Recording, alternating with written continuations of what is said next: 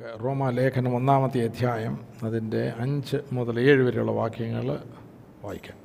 ജഡം സംബന്ധിച്ച് ദാവീദിന്റെ സന്തതിയിൽ നിന്ന് ജനിക്കുകയും മരിച്ചിട്ട് ഉയർത്തെഴുന്നേൽക്കയാൽ വിശുദ്ധിയുടെ ആത്മാവ് സംബന്ധിച്ച് ദൈവപുത്രൻ എന്ന് ശക്തിയോടെ നിർണയിക്കപ്പെടുകയും ചെയ്തിരിക്കുന്നവനാണല്ലോ. ഞങ്ങൾ അവന്റെ നാമത്തിനായി സകല ജാതികളുടെയും ഇടയിൽ വിശ്വാസത്തിന് അനുസരണം വരുത്തേണ്ടതിന് കൃപയും അപ്പോസ്തലവും പ്രാപിച്ചത്. അവരിൽ യേശുക്രിസ്തുവിനായി വിളിക്കപ്പെട്ട നിങ്ങളും ഉൾപ്പെട്ടിരിക്കുന്നു. ഈ ലേഖനത്തിന്റെ പ്രാരംഭത്തിൽ അപ്പോസ്തോലന യേശു ക്രിസ്തുവിന്റെ ജീവിതം ഒരു വാക്യത്തിൽ നമ്മെ അറിയിക്കുന്നു. ജഡം സംബന്ധിച്ച് ദാവീദിന്റെ സന്തതിയിൽ നിന്ന് ജനിക്കുകയും നാം നാമും ജഡപ്രകാരം നമ്മുടെ ആദ്യത്തെ ജനനം ജഡപ്രകാരമുള്ള ജനനമാണ്. മരിച്ചിട്ട് ഉയർത്തെഴുന്നേൽക്കുക മരിക്കുക എന്നുള്ളത് ഒരു വലിയൊരു ആത്മീക നിയമമാണ്. നമ്മൾ ഈ ഭൂമിയിലായിരിക്കുമ്പോൾ തന്നെ നമ്മൾ മരിച്ച് ജീവിക്കുന്നവരായി ഇരിക്കുക എന്ന് ലേഖനങ്ങൾ നമ്മൾ നമുക്ക് നമ്മൾ കാണുന്നുണ്ട്. അതായത് നമ്മളുള്ള ആദ്യത്തെ ജന്മം ആദാമ്യ മനുഷ്യൻ അല്ലെങ്കിൽ ആദാമ്യ മനുഷ്യനിലുള്ള വ്യവസ്ഥ അത് മരിക്കേണ്ടതായിട്ടുണ്ട്. എങ്കിൽ മാത്രമേ നമുക്ക് ഉയർപ്പിൻ ജീവനിൽ ഈ ഭൂമിയിൽ ജീവിക്കുവാനായിട്ട് കഴിയുകയുള്ളൂ. അതൊരു മരണമ ഉയർപ്പ് അത് സ്പിരിച്വൽ പ്രിൻസിപ്പിളാണ് ജഡ മാംസരക്തങ്ങൾക്ക് ദൈവരാജ്യത്തെ അവകാശമാക്കുവാനായിട്ട് കഴിയുകയില്ല.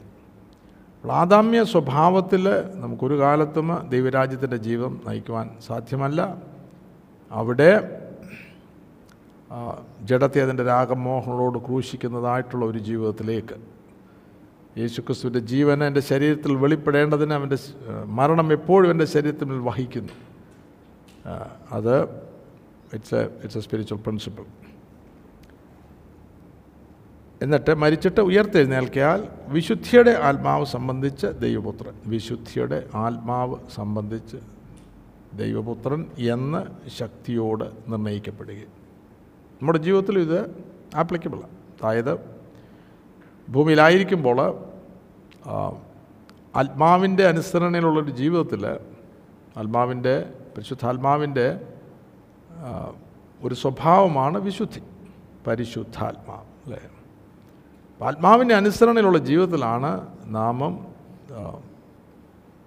അവിശുദ്ധി. ദൈവം നമ്മെക്കുറിച്ച് ആഗ്രഹിക്കുന്ന വിശുദ്ധി പ്രാപിച്ചെടുക്കുന്നത്.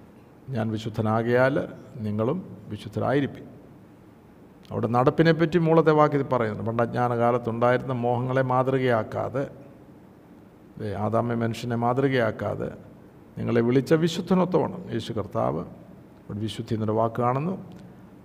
എല്ലാ നടപ്പിലും വിശുദ്ധരാകുവാനായിട്ട് നമ്മോട് കൽപ്പിക്കുമ്പോൾ അത് വിശുദ്ധിയുടെ ആത്മാവിൽ നമ്മൾ ജീവിക്കുവാൻ തുടങ്ങുമ്പോഴാണ് ദൈവ- ദൈവിക വിശുദ്ധി ആത്മാവിലൂടെ നമുക്ക് ലഭിക്കുന്നത്. വിശ്വാസത്തിന് അനുസരണം വരുത്തുക അപ്പോൾ വിശ്വാസം എന്ത് വിശ്വസിക്കുന്നു അതിന്റെ അനുസരണയിലേക്ക് നമ്മളെ കൊണ്ടുവരുന്നില്ല എങ്കിൽ അത് പൊള്ളയായ വിശ്വാസം. അല്ലേ? ആ വിശ്വാസം ജസ്റ്റ് തലയിൽ കിടക്കുന്ന ഒരു അറിവെന്നേ ഉള്ളൂ. നല്ല വിശ്വാസം ജീവിതമാകണം. അല്ലേ? ലേനത്തിൽ അത് വിശ്വാസമായിട്ട് പരിണമിച്ചില്ല. പരിണ പരിണമിക്കുക എന്ന് പറഞ്ഞപ്പോൾ പറയുമ്പോൾ ജീവൻ ജീവൻ. അപ്പോസ്തോലന് ആ ശുശ്രൂഷ തനിക്ക് ലഭിച്ചത് താൻ അറിയിക്കുന്ന വചനം ജീവിതങ്ങൾക്ക് വിശ്വാസമായിട്ട് ലഭിക്കുമ്പോൾ അതിന്റെ അനുസരണയിലേക്കൂടെ കൊണ്ടുവരുവാനായിട്ടാണ്. അല്ലേ? ആ വചനം അറിയിക്കുന്നയാളിന് വലിയൊരു ഉത്തരവാദിത്വമുണ്ട്. അറിയിക്കുമ്പോൾ ആത്മാവിൽ തന്നെ ആയിരിക്കണം വചനം അറിയിക്കേണ്ടത്. അല്ലേ? അല്ല? എങ്കിൽ അത് കല്ല് കല്ലിലെഴുതിയ പ്രമാണമാണ്. അത് വെറും എഴുത്തുകളല്ല മഷി കൊണ്ടുള്ള എഴുത്തല്ല ബുക്കിൽ കിടക്കുന്നതായിട്ടുള്ള വാക്യമല്ല. ദേവദാസന് ആത്മാവിൽ ഇതറിയിക്കുമ്പോൾ ആത്മാവിലെ ആത്മാവും ജീവനുമായിട്ട് ഹൃദയങ്ങളിലേക്ക് പ്രവേശിക്കണം. അതുപോലെ നമ്മുടെ വചനധ്യാനത്തിലും നമ്മുടെ ബുദ്ധിയിൽ ചടങ്ങിൽ രണ്ടധ്യായം വായിക്കുന്നതല്ല അത് ആത്മാവിൽ തന്നെ നമുക്ക് ലഭിക്കണം. അല്ലേ എങ്കിൽ മാത്രമേ അനുസരണയിലേക്ക് വരികയുള്ളൂ. അനുസരണ എന്ന് പറയുമ്പോൾ ജീവിതം. ഏത് ജീവനാണ് നമ്മുടെ ഉള്ളിൽ ആ ജീവിതമായിരിക്കും പുറത്ത് വരുന്നത്. അപ്പോൾ ആ അളവിൽ അനുസരണ എന്ന് പറയുമ്പോൾ ഒരു എഫർട്ടല്ല അതൊരു ജീവിതമായിട്ട് തീരും അല്ലേ? ദൈവവചനം വിശ്വാസത്താൽ ഉള്ളിൽ ജീവന്റെ ആത്മാവിന്റെ പ്രമാണമായിട്ട് എഴുതപ്പെടുമ്പോൾ നമ്മുടെ ഉള്ളിൽ ആ ജീവൻ സമൃദ്ധിയായിട്ടുള്ള ജീവൻ ലഭിക്കുമ്പോൾ ആ ജീവിതമായിരിക്കും നമ്മിൽ നിന്ന് പ്രതിഫലിക്കുന്നത് ആയതുപോലെ ഏഴാമത്തെ വാക്യത്തിൽ യേശു ക്രിസ്തുവിനായി വിളിക്കപ്പെട്ടവരാണ്. അത് പ്രാഥമികമായിട്ട് നമ്മുടെ ഉള്ളിൽ ലഭിച്ചിരിക്കണം. നാം സൃഷ്ടിയാണ്. ദൈവം നമ്മളെ സൃഷ്ടിച്ചതിന് ദൈവിക ഉദ്ദേശമുണ്ട്. നമ്മുടെ ഇഷ്ടപ്രകാരം നമ്മുടെ ഇച്ഛയ്ക്കനുസരിച്ചുള്ള ഒരു ഒരു തിയോളജി അല്ല നമ്മൾ ഇനോ ഉണ്ടാക്കേണ്ടത്. അതല്ല നമ്മൾ വിശ്വസിക്കേണ്ടത്. ദൈവഹിതം എന്താണെന്നുള്ളത് ദൈവവചനത്തിൽ നിന്ന് നാം ഗ്രഹിക്കണം. എന്നിട്ട് നമ്മുടെ ജീവിതത്തെ അതിനു വേണ്ടി ദൈവഹിതം നമ്മളെ പൂർണമാകുവാനായിട്ട് അതിനുവേണ്ടി നമ്മളെ തന്നെ സമർപ്പിക്കണം. അപ്പോൾ നമ്മൾ ക്രിസ്തുവിനായി വിളിക്കപ്പെട്ട ഒരു കൂട്ടമാണ്. അല്ലേ? ഒന്നാമത്തെ അധ്യായം അതിന്റെ പതിനാറും ആദ്യം പതിനാറാമത്തെ വാക്യം വായിച്ചാട്ടെ. സുവിശേഷത്തെക്കുറിച്ച് എനിക്ക് ലജ്ജയില്ല. വിശ്വസിക്കുന്ന ഏവനും ആദ്യം യഹൂദനും പിന്നെ യവനനും അത് രക്ഷയ്ക്കായി ദൈവശക്തിയാകുന്നുവല്ലോ. ഇവിടെ സുവിശേഷത്തെക്കുറിച്ച് പറയുമ്പോൾ ക്രിസ്തുവിന്റെ ഉപദേശം. ക്രിസ്തുവിന്റെ ഉപദേശം. ക്രിസ്തുവിന്റെ ഉപദേശം താൻ ജീവനായിട്ട് നമ്മെ കാണിച്ചു. തന്റെ ജീവിതം. ആയതുപോലെ തന്റെ ശുശ്രൂഷയിലൂടെയും താനത് വെളിപ്പെടുത്തി. ഇത് നാം മൂന്ന് മേഖലകൾ നാം ചിന്തിക്കുമ്പോൾ അല്ലെങ്കിൽ അതാണ് യേശു ക്രിസ്തുവിന്റെ സുവിശേഷം. അത് വിശ്വസിക്കുന്ന ഏവന്. ഓർത്തോണം വിശ്വാസം തലയിൽ കിടക്കുന്ന വിശ്വാസമല്ല വിശ്വാസം അനുസരണയിലേക്ക് അനുസരണം ജീവിതത്തിലേക്ക്. അല്ലേ? കർത്താവായ യേശുക്രിസ്തുവിന്റെ സുവിശേഷം പരിശുദ്ധാത്മാവിൽ നമ്മുടെ ഉള്ളിൽ ലഭിക്കുമ്പോൾ അത് വിശ്വാസമാകുന്നു. അത് വെറും വിശ്വാസമല്ല. അത് പ്രവൃത്തിയിലേക്ക് നടത്തുന്ന വിശ്വാസമാണ്. അനുസരണയിലേക്ക് നടത്തുന്ന വിശ്വാസമാണ്.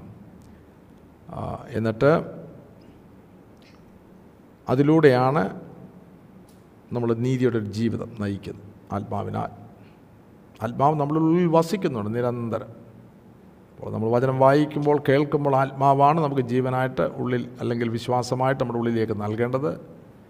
അത് വിശ്വാസമായിട്ട് പരിണമിക്കുക ജീവനായിട്ട് തീരുക. അല്ലേ? ആ ജീവൻ നമ്മുടെ ഉള്ളിൽ പകരപ്പെടുമ്പോൾ അതിന്റെ ജീവിതമാണ് നമ്മുടെ ഉള്ളിലേക്ക് വരുന്നത് അല്ലെങ്കിൽ പുറത്ത് വരുന്നത്. നീതിയുടെ വചനമാണ്. അപ്പോൾ അത് നമ്മുടെ ഉള്ളിൽ എഴുതപ്പെടുകയാണെങ്കിൽ നീതിയുടെ ജീവിതമായിരിക്കും. റൈച്ചസ് ലൈഫ് വചനപ്രകാരമുള്ള നീതി. ആ നീതിയിൽ ഉള്ള ജീവിതമായിരിക്കും. കണ്ടുപിടിച്ചൊന്നും ചെയ്യേണ്ട. നമ്മുടെ ഉള്ളിൽ സമൃദ്ധിയായിട്ടുള്ള നീതിയുടെ വചനം കിട്ടിക്കഴിഞ്ഞാൽ ജീവനായി കഴിഞ്ഞാൽ നമ്മുടെ ജീവിതമായി കഴിഞ്ഞു. ഗോഡ് എന്നാൽ ആ ജീവിതത്തിന് ആത്മാവ് കൂടാതെ ജീവിക്കുവാൻ സാധ്യമല്ല. ദൈവത്തിന്റെ പരിശുദ്ധാത്മാവിൽ ആയിരിക്കണം ആത്മാവിനെ അനുസരിച്ച് നടക്കുക. എന്നാൽ നിങ്ങൾ ജഡത്തിന്റെ മോഹം നിവർത്തിക്കുകയില്ല. ഓ- സാധാരണ ഓർപ്പിക്കാറുള്ളത് പോലെ ഈ വചനം നമ്മുടെ ഉള്ളിലാകുമ്പോൾ വചനത്തിൽ നിന്നാണ് ജീവൻ. ആദ്യയിൽ വചനം ഉണ്ടായിരുന്നു വചനം ദൈവത്തോടുകൂടിയായിരുന്നു വചനം വചനം ദൈവമായിരുന്നു. അവനിൽ ജീവൻ ഉണ്ടായിരുന്നു ജീവൻ മനുഷ്യരുടെ വെളിച്ചമായിരുന്നു അല്ലേ? വെളിച്ചമ പ്രവർത്തികൾ നമ്മുടെ താഴെയുള്ള വാക്യങ്ങളിൽ അത് ഒന്നുകൂടി ഞാൻ വെളിപ്പെടുത്താം. പ്രവർത്തി വെളിച്ചമെന്ന് പറയുമ്പോൾ നമ്മുടെ നമ്മളിൽ നിന്ന് വരുന്നതായിട്ടുള്ള നീതിയുടെ പ്രവർത്തികൾ അത് നമ്മുടെ സ്വയനീതിയിലുള്ള പ്രവൃത്തിയല്ല നമ്മുടെ എഫർട്ടല്ല നമുക്ക് വേണ്ടി ചെയ്യുന്ന പ്രവർത്തികളല്ല നമുക്ക് വേണ്ടി ചെയ്യുന്ന മിനിസ്ട്രി അല്ല ദൈവം ഏൽപ്പിച്ചത് അല്ലേ? നമ്മിലൂടെ ദൈവത്തിന്റെ ജീവൻ നമ്മിലൂടെ പുറത്തു വരികയും അല്ലേ? ദൈവം ഭൂമിയിൽ ജീവിക്കുവാൻ ആഗ്രഹിക്കുന്നു ആരിലൂടെ? നമ്മിലൂടെ. എത്ര പേർക്ക് അത് കിട്ടി? ദൈവം ഭൂമിയിൽ ജീവിക്കുവാൻ ആഗ്രഹിക്കുന്നു എന്നാൽ ജീവിക്കുന്ന നമ്മിലൂടെ. അപ്പോൾ ദൈവത്തിന്റെ ജീവൻ ദൈവത്തിന്റെ പ്രവൃത്തികൾ ദൈവത്തിന്റെ സേവ ഇതൊക്കെ ആയിരിക്കും നമ്മുടെ ജീവിതത്തിൽ നിന്ന് പുറത്ത് വരുന്നത് ഓക്കെ? അത് രക്ഷയ്ക്കായിട്ട് ദൈവ ശക്തിയാണ് ആത്മാവിൽ ലഭിക്കുന്നതായിട്ടുള്ള വചനമാണ് രക്ഷയ്ക്കായിട്ട് ദൈവ ശക്തി അല്ലേ? അപ്പോൾ രക്ഷിക്കപ്പെട്ടു എന്ന് പറഞ്ഞ് നമ്മൾ ഇരിക്കരുത്. നമ്മൾ ഇനോ മാനസാന്തരപ്പെട്ട് സ്നാനപ്പെട്ട് രക്ഷയുടെ പാതയിൽ പ്രവേശിക്കണം മുൻകഴിഞ്ഞ പാപങ്ങൾ നമ്മൾ രക്ഷിക്കപ്പെട്ടു. എന്നാൽ രക്ഷയ്ക്കായിട്ടൊരു ജീവിതം മുന്നോട്ട് നമുക്ക് നയിക്കാനുണ്ട്. അല്ലേ? അത് നമ്മുടെ വീണ്ടും ജനനത്തിന് ശേഷം നമ്മൾ പത്രോസ് ലേഖനത്തിൽ വായിക്കുന്നത് നിങ്ങൾ ഇപ്പോൾ ജനിച്ച ശിശുക്കളെ പോലെ രക്ഷയ്ക്കായി വളരുവാൻ അവിടെ വളരുവാൻ വചനമെന്ന മായമില്ലാത്ത പാൽ. ഇവിടെ രക്ഷയ്ക്കായി ദൈവത്തിന്റെ ശക്തി. വളർച്ച രണ്ട് മേഖലയിലുണ്ട് ജീവനുണ്ട് ശക്തിയും വേണം. ജീവൻ മാത്രമേ ഉള്ളെങ്കിൽ അല്ലേ ഹോസ്പിറ്റലിൽ കോമായിൽ കിടക്കുന്നവരെ പോലെ. ജീവനുണ്ട് പക്ഷെ ശക്തിയില്ല. അല്ലേ? അപ്പോൾ ജീവനും ശക്തിയും ഒന്നിച്ചാകുമ്പോഴാണ്. ഇപ്പം നമ്മളിവിടെ ഇരിക്കുന്നത് നമ്മൾ ജീവൻ മാത്രമല്ല ജീവൻ എന്നൊരു ശക്തിയോടുണ്ട് അല്ലേ? ആയതുകൊണ്ടാണ് നമ്മൾ ഇന്ന് ഇന്ന് വചനം വളരെ അലർട്ടായിട്ട് ഇന്ന് കേട്ടുകൊണ്ടിരിക്കുന്നത് അല്ലേ? അപ്പോൾ അവിടെ സുവിശേഷം ക്രിസ്തുവിന്റെ വചനം ക്രിസ്തുവിന്റെ ഉപദേശം. ഉള്ളൊരാൾ വിശ്വാസനാഥം സ്വീകരിച്ചു ആത്മസ്ഥാനം കിട്ടിയിട്ടുണ്ടായിരിക്കും പക്ഷെ വചനമില്ലായെങ്കിൽ എങ്കിൽ ദൈവശക്തി രക്ഷയ്ക്കായിട്ട് ദൈവശക്തിയാകുന്നില്ല. നമ്മൾ അനേക ശക്തികൾ നമ്മുടെ ചുറ്റുപാടുമുണ്ട്. അതെല്ലാം നമ്മളെ ശരിയാക്കും അല്ലേ? അതിനെ പിടിച്ചു നിൽക്കാൻ ഒക്കത്തില്ല. അപ്പോൾ ശക്തി വേണോ? ദൈവത്തിന്റെ ആത്മാവും ദൈവത്തിന്റെ വചനം. വചനമില്ലാതെയും ശക്തിയില്ല. ആത്മസ്നാനം കിട്ടി അന്നേരം ഒരു ശക്തി പോലെ നമ്മുടെ ഈനോ പുറ ശരീരത്തൊക്കെ തോന്നിയെന്നിരിക്കുമ്പോൾ പക്ഷേ ഈ ശക്തി അതിലൊക്കെ ഉപരിയാണ്. ഇത് അകത്ത്. ഇല്ല ഇതിനെല്ലാം റെസിസ്റ്റ് ചെയ്യുന്നതായിട്ടുള്ള പുറത്തും അകത്തും ഉള്ള ദൈവത്തിന്റെ ആത്മാവിൽ വചനത്തിലുള്ള ശക്തിയാണ്. വലിയ പവറാണ് ഒരു വ്യവസ്ഥ നമ്മുടെ ഉള്ളിന്റെ ഉള്ളിൽ എഴുതപ്പെട്ടു. ആ വ്യവസ്ഥയെ ജയിക്കുവാനായിട്ട് പാപത്തിന്റെ വ്യവസ്ഥയ്ക്കോ ലോകത്തിന്റെ വ്യവസ്ഥയോ കഴിയാത്തതായിട്ടുള്ള ഒരളവിലേക്ക് നമ്മൾ വളർന്നെത്തുന്നു. പതിനേഴാമത്തെ വാക്യം. അതിൽ ദൈവത്തിന്റെ നീതി വിശ്വാസ ഹേതുവായും വിശ്വാസത്തിനായി കൊണ്ടും വെളിപ്പെടുന്നു നീതിമാൻ വിശ്വാസത്താൽ ജീവിക്കുമെന്ന് എഴുതിയിരിക്കുന്നുവല്ലോ. വളരെ പ്രധാനപ്പെട്ട ഒരു വാക്യമാണിത്. അതിൽ ദൈവത്തിന്റെ നീതി എന്ന് പറയുമ്പോൾ സുവിശേഷം.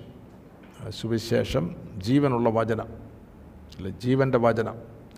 ത്തിൽ ദൈവത്തിന്റെ നീതി വിശ്വാസം ഹേതുവായും വിശ്വാസ മൂലം ദൈവത്തിന്റെ നീതി നമ്മിലേക്ക് ലഭിക്കും. അതാണ് പ്രാരംഭമായിട്ടുള്ളത്. നമ്മൾ പാപത്തിൽ കിടക്കുന്ന അവസ്ഥയിൽ നമ്മൾ പാപങ്ങളെ ഏറ്റു പറഞ്ഞുകൊണ്ട് ഈ സത്യം മനസ്സിലാക്കി ഹൃദയം കൊണ്ട് വിശ്വസിച്ച് വായ് കൊണ്ട് ഏറ്റു പറയുമ്പോൾ അല്ലേ? ഹൃദയം കൊണ്ട് നമ്മൾ വിശ്വസിക്കുമ്പോൾ നീതിക്കായി വായ് കൊണ്ട് ഏറ്റു പറയുമ്പോൾ രക്ഷയ്ക്കായിട്ട്. നമ്മുടെ ജീവിതത്തിന്റെ പ്രാരംഭമായിട്ടുള്ള സ്റ്റെപ്പാണ്. നമ്മൾ പാപങ്ങളെ ഏറ്റു പറഞ്ഞ് വിശ്വാസനാനം സ്വീകരിക്കുമ്പോൾ പാപങ്ങളുടെ മോചനത്തിനായി. മോചിക്കപ്പെടുന്നു ഇവൻ എന്റെ നീതിമാൻ. അല്ലേ? ഇവൻ എന്റെ നീതിമാൻ എന്ന് സ്വർഗം പ്രഖ്യാപിക്കുന്നു. മുൻകഴിഞ്ഞ പാപങ്ങൾ അതുവരെ ചെയ്ത പാപങ്ങളെ ഒന്നും ശിക്ഷിക്കാതെ നമ്മളെ വിടുന്നു. അതെല്ലാം കർത്താവ് ക്ഷമിച്ചു. അതാണ് വിശ്വാസമുള്ള നീതീകരണത്തിലൂടെ നമുക്ക് ലഭിക്കുന്നത്. നമ്മൾ ചെയ്തു പോയ പാപങ്ങൾ എല്ലാം ദൈവം ക്ഷമിക്കുന്നു. ഫോർ ഗിവിനെസ് ഓഫ് സിൻ എന്നാൽ അവിടെ കൊണ്ട് ജീവിതം അവസാനിക്കുന്നില്ല ജീവിതത്തിലെ തുടക്കം. അല്ലേ? അവിടെ വിശ്വാസാൽ നീതീകരണം ലഭിച്ച ഒരുവനെ വിളിക്കുമ്പോൾ എന്റെ നീതിമാൻ എന്റെ നീതിമാൻ. കാരണം ഞാൻ നീതീകരിച്ചവൻ. എന്നാൽ നീതീകരിച്ചവന് ഇനിയൊരു വലിയൊരു ഉത്തരവാദിത്വത്തിലേക്ക് പ്രവേശിക്കുകയാണ്. അല്ലേ? പഴയ ജീവിതമല്ല അവൻ നയിക്കുന്നത്. റോമാലയൻ ആറാമത്തെ അധ്യായ ജീവന്റെ പുതുക്കത്തിൽ നടക്കുവാൻ. പുതിയ ജീവിതത്തിലേക്ക് അവൻ പ്രവേശിക്കുകയാണ്. അവന് വിശ്വാസത്താലാണ് ജീവിക്കേണ്ടത്. അപ്പോൾ ജീവിക്കുവാനുള്ള വചനം ലഭിക്കേണ്ടതായിട്ടുണ്ട്. നമുക്ക് ദൈവത്തിന്റെ ആത്മാവിനെ നമുക്ക് നൽകിയിരിക്കുന്നത് ഈ വചനം നമുക്ക് നൽകുവാനായിട്ടാണ്. അല്ലേ? ഇന്ന് മിക്കവരിലും മിസ് ചെയ്യുന്ന ഒരു മേഖലയാണ് ദൈവത്തിന്റെ ആത്മാവ്. വസിച്ചുകൊണ്ട് ദൈവത്തിന്റെ ആത്മാവിനാൽ ഉപദേശങ്ങൾ ലഭിക്കാനും ആത്മാവിനാൽ സത്യത്തിൽ നടക്കുവാനും അതിനെക്കുറിച്ചുള്ള പരിജ്ഞാനം അല്ലെങ്കിൽ ആ അറിവ് ഇന്ന് വളരെ തുലവും ചുരുക്കമാണ്. അല്ലേ? അവിടെയാണ് നമുക്ക് പരാജയം സംഭവിക്കുന്നത്.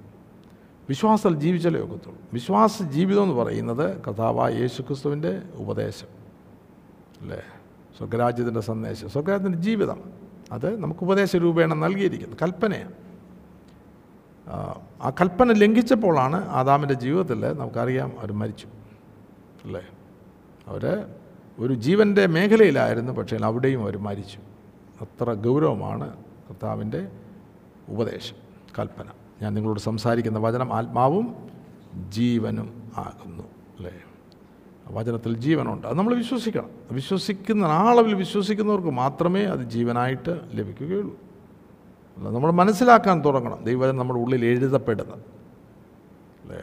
ദൈവവചനം നമ്മുടെ ഉള്ളിൽ എഴുതപ്പെടുന്ന നമുക്ക് മനസ്സിലാകുവാൻ തുടങ്ങണം. അതുമല്ല ദൈവം നമ്മളിൽ ഉള്ളിൽ എഴുതപ്പെടുമ്പോൾ അതിന്റെ ജീവൻ പുറത്തു വരുന്നത് നമ്മൾ അറിയണം അല്ലേ? ജീവൻ വരുന്ന അറിയണം. അപ്പോൾ നമ്മുടെ പ്രാർത്ഥന വെറുതെ ഒരു ചടങ്ങ് പ്രാർത്ഥനയല്ല അത് റിയൽ അതിന്റെ അകത്തൊരു ജീവനുള്ളതായിട്ട് നമുക്ക് മനസ്സിലാകും. വചനം വായിക്കുമ്പോൾ വെറുതെ വായിച്ചു വിടുകയില്ല ഇതിന്റെ സത്യങ്ങളൊക്കെ ആത്മാ നമ്മളെ വെളിപ്പെടുത്തി തരുന്നു അതുപോലെ ജീവിത മേഖലയിൽ ലോകസ്നേഹം കുറഞ്ഞു കുറഞ്ഞു വരുന്നതായിട്ട് നമുക്ക് മനസ്സിലാകുന്നു. അല്ലേ? അല്ലേ? നമ്മുടെ ശാഠ്യങ്ങളും പിടിവാശിയും അതെല്ലാം കുറയുന്നതായിട്ട് നമ്മൾ കാണുന്നു. അല്ലേ? ദ്രവ്യാഗ്രഹം കുറയുന്നതായിട്ട് കാണുന്നു. അല്ലേ? കാരണം വചനത്തെ അതുപോലെ ശക്തിയാണ്. നമ്മിൽ ദൈവമായിട്ട് അടുക്കുവാൻ കഴിയാത്തതായിട്ടുള്ള എല്ലാ മേഖലകളും ഇടിച്ചു പൊളിക്കുന്നതാണ് ദൈവത്തിന്റെ വചനം. അല്ലേ? വചനത്തിന്റെ ഒരു പ്രവൃത്തിയാണ്. നിർമ്മൂലമാക്കുവാൻ പൊളിപ്പാൻ ഇടിപ്പാൻ നശിപ്പാൻ പിന്നാണ് പണിയുമ ഒക്കെ നടക്കുന്നത്. അല്ലേ? പഴയ സ്ട്രക്ചറിൽ പാച്ച് വർക്കല്ല ഇത് ഈ പണി. അത് പൊളിഞ്ഞലയൊക്കെ തോന്നും ദൈവവചനത്താൽ ഒരു പുതിയ പണി നടക്കേണ്ടതായിട്ടുണ്ട്. അപ്പോൾ റോമാലേഖനം പഠിക്കുമ്പോൾ ഈ രണ്ട് കാര്യം ഓർത്തോണം. ഒന്ന് വിശ്വാസമുള്ള നീതീകരണം.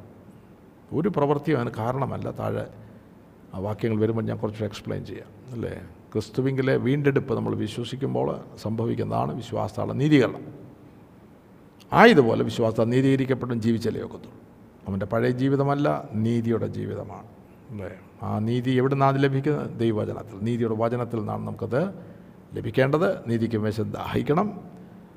കൃപയുടെയും നീതിയുടെയും സമൃദ്ധി ലഭിക്കണം. ആത്മാവിന്റെ സമൃദ്ധിയിലേക്ക് വരണം. ഇപ്പോൾ ഇങ്ങനെ പല മേഖലകളുണ്ട്. അതെല്ലാം ആ ദൈവത്തിന് ആത്മാവ് നമ്മളെ കാണിച്ചു തരും. പ്രാപിക്കേണ്ടതെല്ലാം. അവിടെയാണ് നമ്മുടെ പേഴ്സണൽ ബൈബിൾ സ്റ്റഡിയിൽ നമ്മളിത് അന്വേഷിക്കുകയാണ്. രാജ്യം അന്വേഷിക്കുകയാണ്. പൂർണതയിലേക്ക് എത്തുവാനായിട്ടുള്ളൊരു യാത്ര അന്വേഷിക്കുകയാണ്. അല്ലേ? ആഗ്രഹത്തോടെ നമ്മൾ ഇരിക്കുമ്പോഴാണ് ദൈവത്തിന്റെ ആത്മാവ് നമുക്ക് ഈ പാത നല്ലപോലെ വെളിപ്പെടുത്തി തരുന്നത്. അതിനുള്ള കൃപ നമുക്ക് നൽകുന്നത് ശക്തി നൽകുന്നത് വചനം നമ്മുടെ ഉള്ളിൽ എഴുതപ്പെടുന്നത്. അല്ലേ? അങ്ങനെ മുൻപോട്ട് ജീവിക്കുന്ന ഒരുവനാണ് എന്റെ നീതിമാൻ വിശ്വാസത്താൽ ജീവിക്കും അല്ലേ? ആ വിശ്വാസ ജീവിതത്തിൽ നിന്നാണ് നീതിയുടെ പ്രവർത്തികൾ സ്തോത്രം പുറപ്പെടുവാനായിട്ട് തുടങ്ങും. അത് സ്വന്തം നീതിയല്ല മനുഷ്യനെ കാണിക്കേണ്ടുള്ള പരിപാടിയല്ല.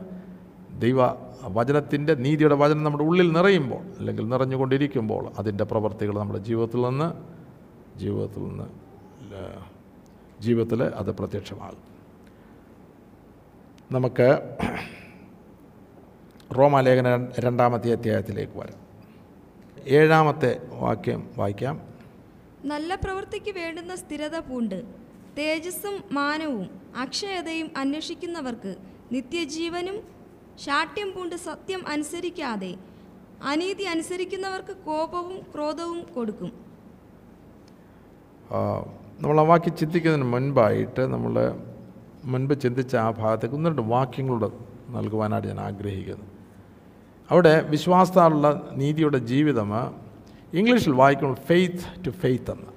ഫെയ്ത്ത് ടു ഫെയ്ത്ത് എന്ന് പറഞ്ഞാൽ വിശ്വാസത്തിന്റെ ആദ്യത്തെ പടിയല്ല. വിശ്വാസത്തിന്റെ ആദ്യത്തെ പടിയിൽ വിശ്വാസമുള്ള നീതീകരണം ലഭിക്കുമ്പോൾ പിന്നെ യാക്കോബിന്റെ ലാഡർ പോലെ ഗോവണി പോലെ പടിപ്പടിയായിട്ട് വിശ്വാസത്താൽ നമ്മൾ ജീവിക്കുന്നു. അപ്പോൾ നമുക്ക് അതിന് വേണ്ടിയതായിട്ടുള്ള വിശ്വാസത്തിന്റെ വചനം നമുക്ക് ഡെയിലി ദൈവത്തിന്റെ ആത്മാവ് നമ്മുടെ ഉള്ളിന്റെ ഉള്ളിൽ നൽകും. അത് വളരുവാനായിട്ടുള്ള വചനം നൽകുമ നമ്മുടെ ജീവിതത്തെ മെയിന്റെയിൻ ചെയ്യുവാനായിട്ടുള്ള വചനം നൽകുമ. വളരുക എന്ന് പറയുമ്പോൾ നല്ലൊരു പണി ആത്മീയ ഗ്രഹമായിട്ട് പണിയുവാനായിട്ടുള്ള വചനം നൽകും. ഇതെല്ലാം ഒത്തൊരുമിച്ച് കോർത്തിണക്കി പോകുമ്പോഴാണ് അർത്ഥമായിട്ടുള്ള ആത്മീയ വളർച്ചയിലേക്ക് ഒരു ജീവിതം ജീവിതമായിത്തീരുന്നത്. അല്ലേ? നമുക്ക് ഞാൻ ഓർപ്പിച്ചു നീതിയുടെ പ്രവർത്തികൾ. വെളിച്ചം അല്ലെങ്കിൽ പ്രകാശം. മത്തായ സുവിശേഷം അഞ്ചാമത്തെ അധ്യായം അതിന്റെ പതിനാറാമത്തെ വാക്യം. അങ്ങനെ തന്നെ മനുഷ്യർ നിങ്ങളുടെ നല്ല പ്രവൃത്തികളെ കണ്ട് സ്വർഗസ്ഥനായ നിങ്ങളുടെ പിതാവിനെ മഹത്വപ്പെടുത്തേണ്ടതിന് നിങ്ങളുടെ വെളിച്ചം അവരുടെ മുൻപിൽ പ്രകാശിക്കട്ടെ. അപ്പോൾ അങ്ങനെ തന്നെ മനുഷ്യർ നിങ്ങളുടെ നല്ല പ്രവൃത്തികളെ കണ്ട്. ആ പ്രവൃത്തികൾ നീതിയുടെ പ്രവൃത്തികളാണ് അത് ദൈവനീതിയിൽ നിന്ന് വരുന്നതായിട്ടുള്ള പ്രവൃത്തികളാണ് അതൊരിക്കലും പ്രശംസിക്കുകയില്ല. അല്ലേ? അങ്ങനെയുള്ള പ്രവൃത്തികൾ പുകഴ്ചയ്ക്കായിട്ട്. അത് ചെണ്ട കുട്ടിക്കത്തില്ല. കാരണം അവർ ആ ദൈവനീതിയിൽ ജീവിക്കുവാൻ തുടങ്ങുമ്പോൾ അതിന്റെ മഹത്വമെല്ലാം ദൈവത്തിനാണ്. അത് പ്രകാശം കൊടുക്കുവാനും ഇവിടെ വായിക്കുമ്പോൾ ആ പ്രവൃത്തികൾ പ്രകാശമായിട്ട് വരുന്നു. സ്വർഗസ്നായ നിങ്ങളുടെ പിതാവിനെ മഹത്വപ്പെടുത്തേണ്ടതിന് നിങ്ങളുടെ വെളിച്ചം അവരുടെ മുൻപിൽ പ്രകാശിക്കട്ടെ. ആ വെളിച്ചം എന്ന് പറയുമ്പോൾ ജീവനിൽ നിന്നാണ്. അല്ലേ? അവൻ ജീവനുണ്ടായിരുന്നു ജീവൻ മനുഷ്യരുടെ വെളിച്ചമായിരുന്നു. ആ ജീവൻ വചനത്തിൽ നിന്ന്. അപ്പോൾ അതിന്റെ ഓർഡർ മനസ്സിലാക്കണം. വചനമ ജീവന് വെളിച്ചം അല്ലെങ്കിൽ നല്ല പ്രവർത്തികൾ നീതിയുടെ പ്രവർത്തികൾ ഒന്ന് രണ്ട് വാക്യം കൊണ്ട് വായിക്കാം ഫേസ് ലേഖനം രണ്ടാമത്തെ അധ്യായം അതിന്റെ എട്ടും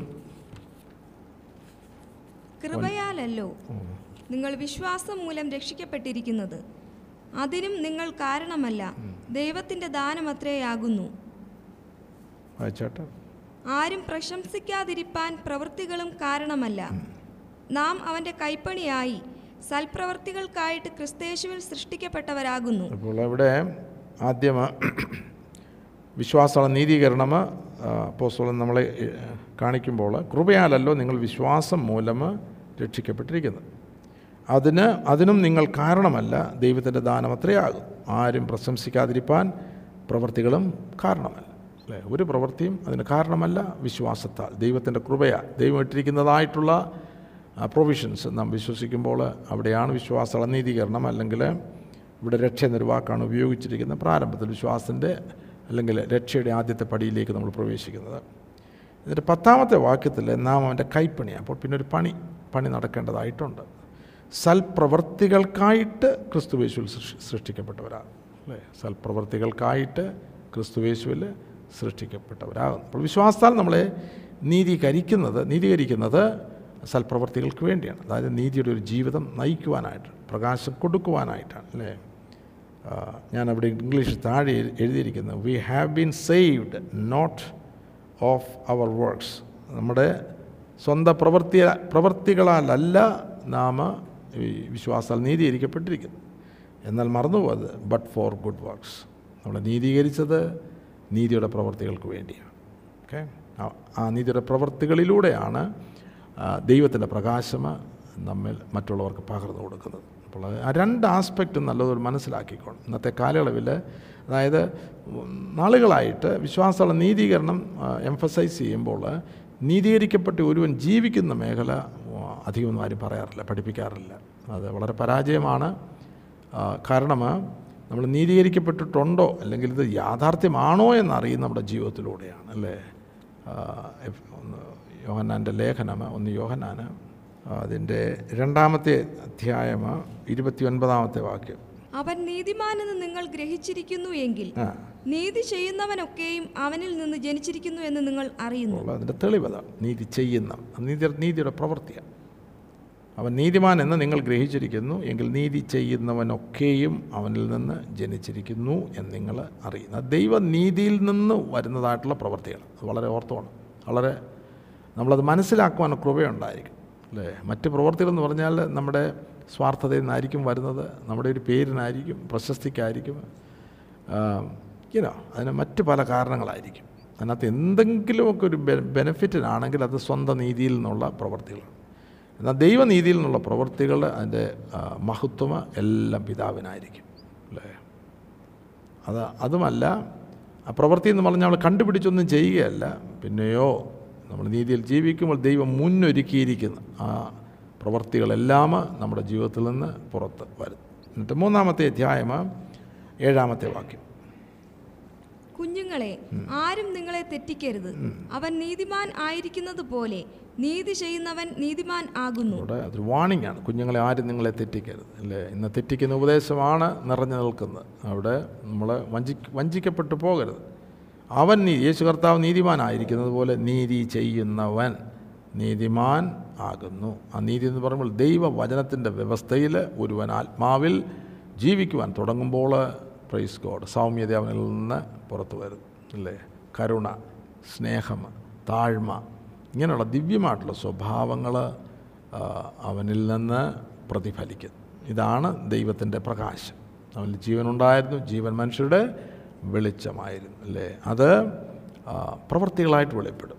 അതാണ് മറ്റുള്ളവരുടെ മുൻപിൽ അല്ലേ? അത് മനുഷ്യനും പ്രയോജനമാകും നമ്മുടെ ജീവിതത്തിലും അത് പ്രയോജനമാകും. അത് മാത്രം ഇതെല്ലാം ഉപരിയായിട്ട് ദൈവത്തിന്റെ നാമ മഹത്വത്തിനായിട്ട് തീരുമല്ലേ ടൈറ്റ് തീത്തോസിന്റെ ലേഖനത്തിൽ അനേക വാക്യങ്ങളുണ്ട്. ഈ സൽപ്രവർത്തികൾ സൽപ്രവർത്തികൾ സൽപ്രവർത്തികൾ അല്ലേ? അത് ഞാൻ ഓർപ്പിച്ചതുപോലെ നമ്മുടെ സ്വയത്തിൽ നിന്ന് വരുന്നതല്ല ഓക്കെ? ദൈവത്തിന്റെ നീതിയിൽ ദൈവത്തിന്റെ ആത്മാവിനാൽ ദൈവവചന അനുസരണം നമ്മൾ ജീവിക്കാൻ തുടങ്ങുമ്പോൾ നമ്മുടെ ജീവിതത്തിൽ സംഭവിക്കുന്നത് അല്ലേ? നമ്മുടെ സംസാരം അത് അനുഗ്രഹമാകും അല്ലേ? നമ്മ നാം കരുണയോട് അല്ലെങ്കിൽ ഒരു കാര്യം ചെയ്യുമ്പോൾ ദൈവ കർത്താവിന്റെ യേശു കർത്താവിന്റെ ഉള്ളിലുള്ള കരുണ കരുണ അതുപോലെ തന്നെ ആ മനസ്സലിവോടുകൂടെ പുരുഷാരത്തെ കണ്ടവൻ മനസ്സലിഞ്ഞു അല്ലേ? അല്ലാതെ നമുക്കിപ്പോൾ കുറേ ആൾക്കാരെ കൂട്ടാനല്ല നമ്മുടെ ഒരു വലിയ സ്ട്രക്ചർ ഉണ്ടാക്കാനല്ല ഈ വരയുന്ന ജീവിതങ്ങളെ കാണുമ്പോൾ യേശു കർത്താവിന്റെ മനസ്സ് എങ്ങനെ അലിഞ്ഞു? ആ മനസ്സലിവോടുകൂടെ സ്തോത്രം. ആ പ്രവൃത്തികൾ ചെയ്യുമ്പോഴാണ് ആ ദൈവനീതി ദൈവത്തിന്റെ നീതി നമ്മിലൂടെ നമ്മിലൂടെ വെളിപ്പെടുന്നത്. പ്രൈസ് ഗോഡ് എന്നിട്ട് നമുക്ക് റോമാലേഖനം രണ്ടാമത്തെ അധ്യായം. നമ്മൾ വായിച്ച വാക്യത്തിലേക്ക് മടങ്ങി വരാം. റോമാലേഖനം രണ്ടാമത്തെ അധ്യായം ആറാമത്തെ വാക്യം അല്ലേ? അവൻ ഓരോരുത്തനെ അവനവന്റെ പ്രവൃത്തിക്ക് തക്ക പകരം ചെയ്യും. നല്ല പ്രവൃത്തിക്ക് വേണ്ടുന്ന സ്ഥിരത പൂണ്ട്. തേജസ്സും മാനവും അക്ഷയതയും അന്വേഷിക്കുന്നവർക്ക് നിത്യജീവനും ശാഠ്യം പൂണ്ട് സത്യം അനുസരിക്കാതെ അനീതി അനുസരിക്കുന്നവർക്ക് കോപവും ക്രോധവും കൊടുക്കും. ഇവിടെ നിത്യജീവന്റെ ഒരു ഒരു ഒരു ഒരു വാക്യം നമ്മളെ കാണിക്കുന്നു. നമുക്ക് റോമാലയനം ആറാമത്തെ അധ്യായത്തിലും നിത്യജീവനെക്കുറിച്ചുള്ള ഒരു വാക്യം പ്രധാനപ്പെട്ട വാക്യമുണ്ട്. ഇവിടെ നല്ല പ്രവൃത്തിക്ക് വേണ്ടുന്ന അല്ലെങ്കിൽ അവൻ ഓരോരുത്തരും അവനവന്റെ പ്രവൃത്തിക്ക് തക്ക പകരം ചെയ്യും. ഉണ്ട് നീതിയുടെ പ്രവർത്തികൾ വളരെ പ്രധാനമാണ്. അല്ലേ? ദൈവനീതിയിൽ നമ്മിൽ നിന്ന് വരുന്നതായിട്ടുള്ള ഫലം പ്രവൃത്തി എന്ന് പറഞ്ഞാൽ ഫലം എന്നൊരു വാക്കോട് ഉപയോഗിക്കും. ആത്മാവിന്റെ ഫലം.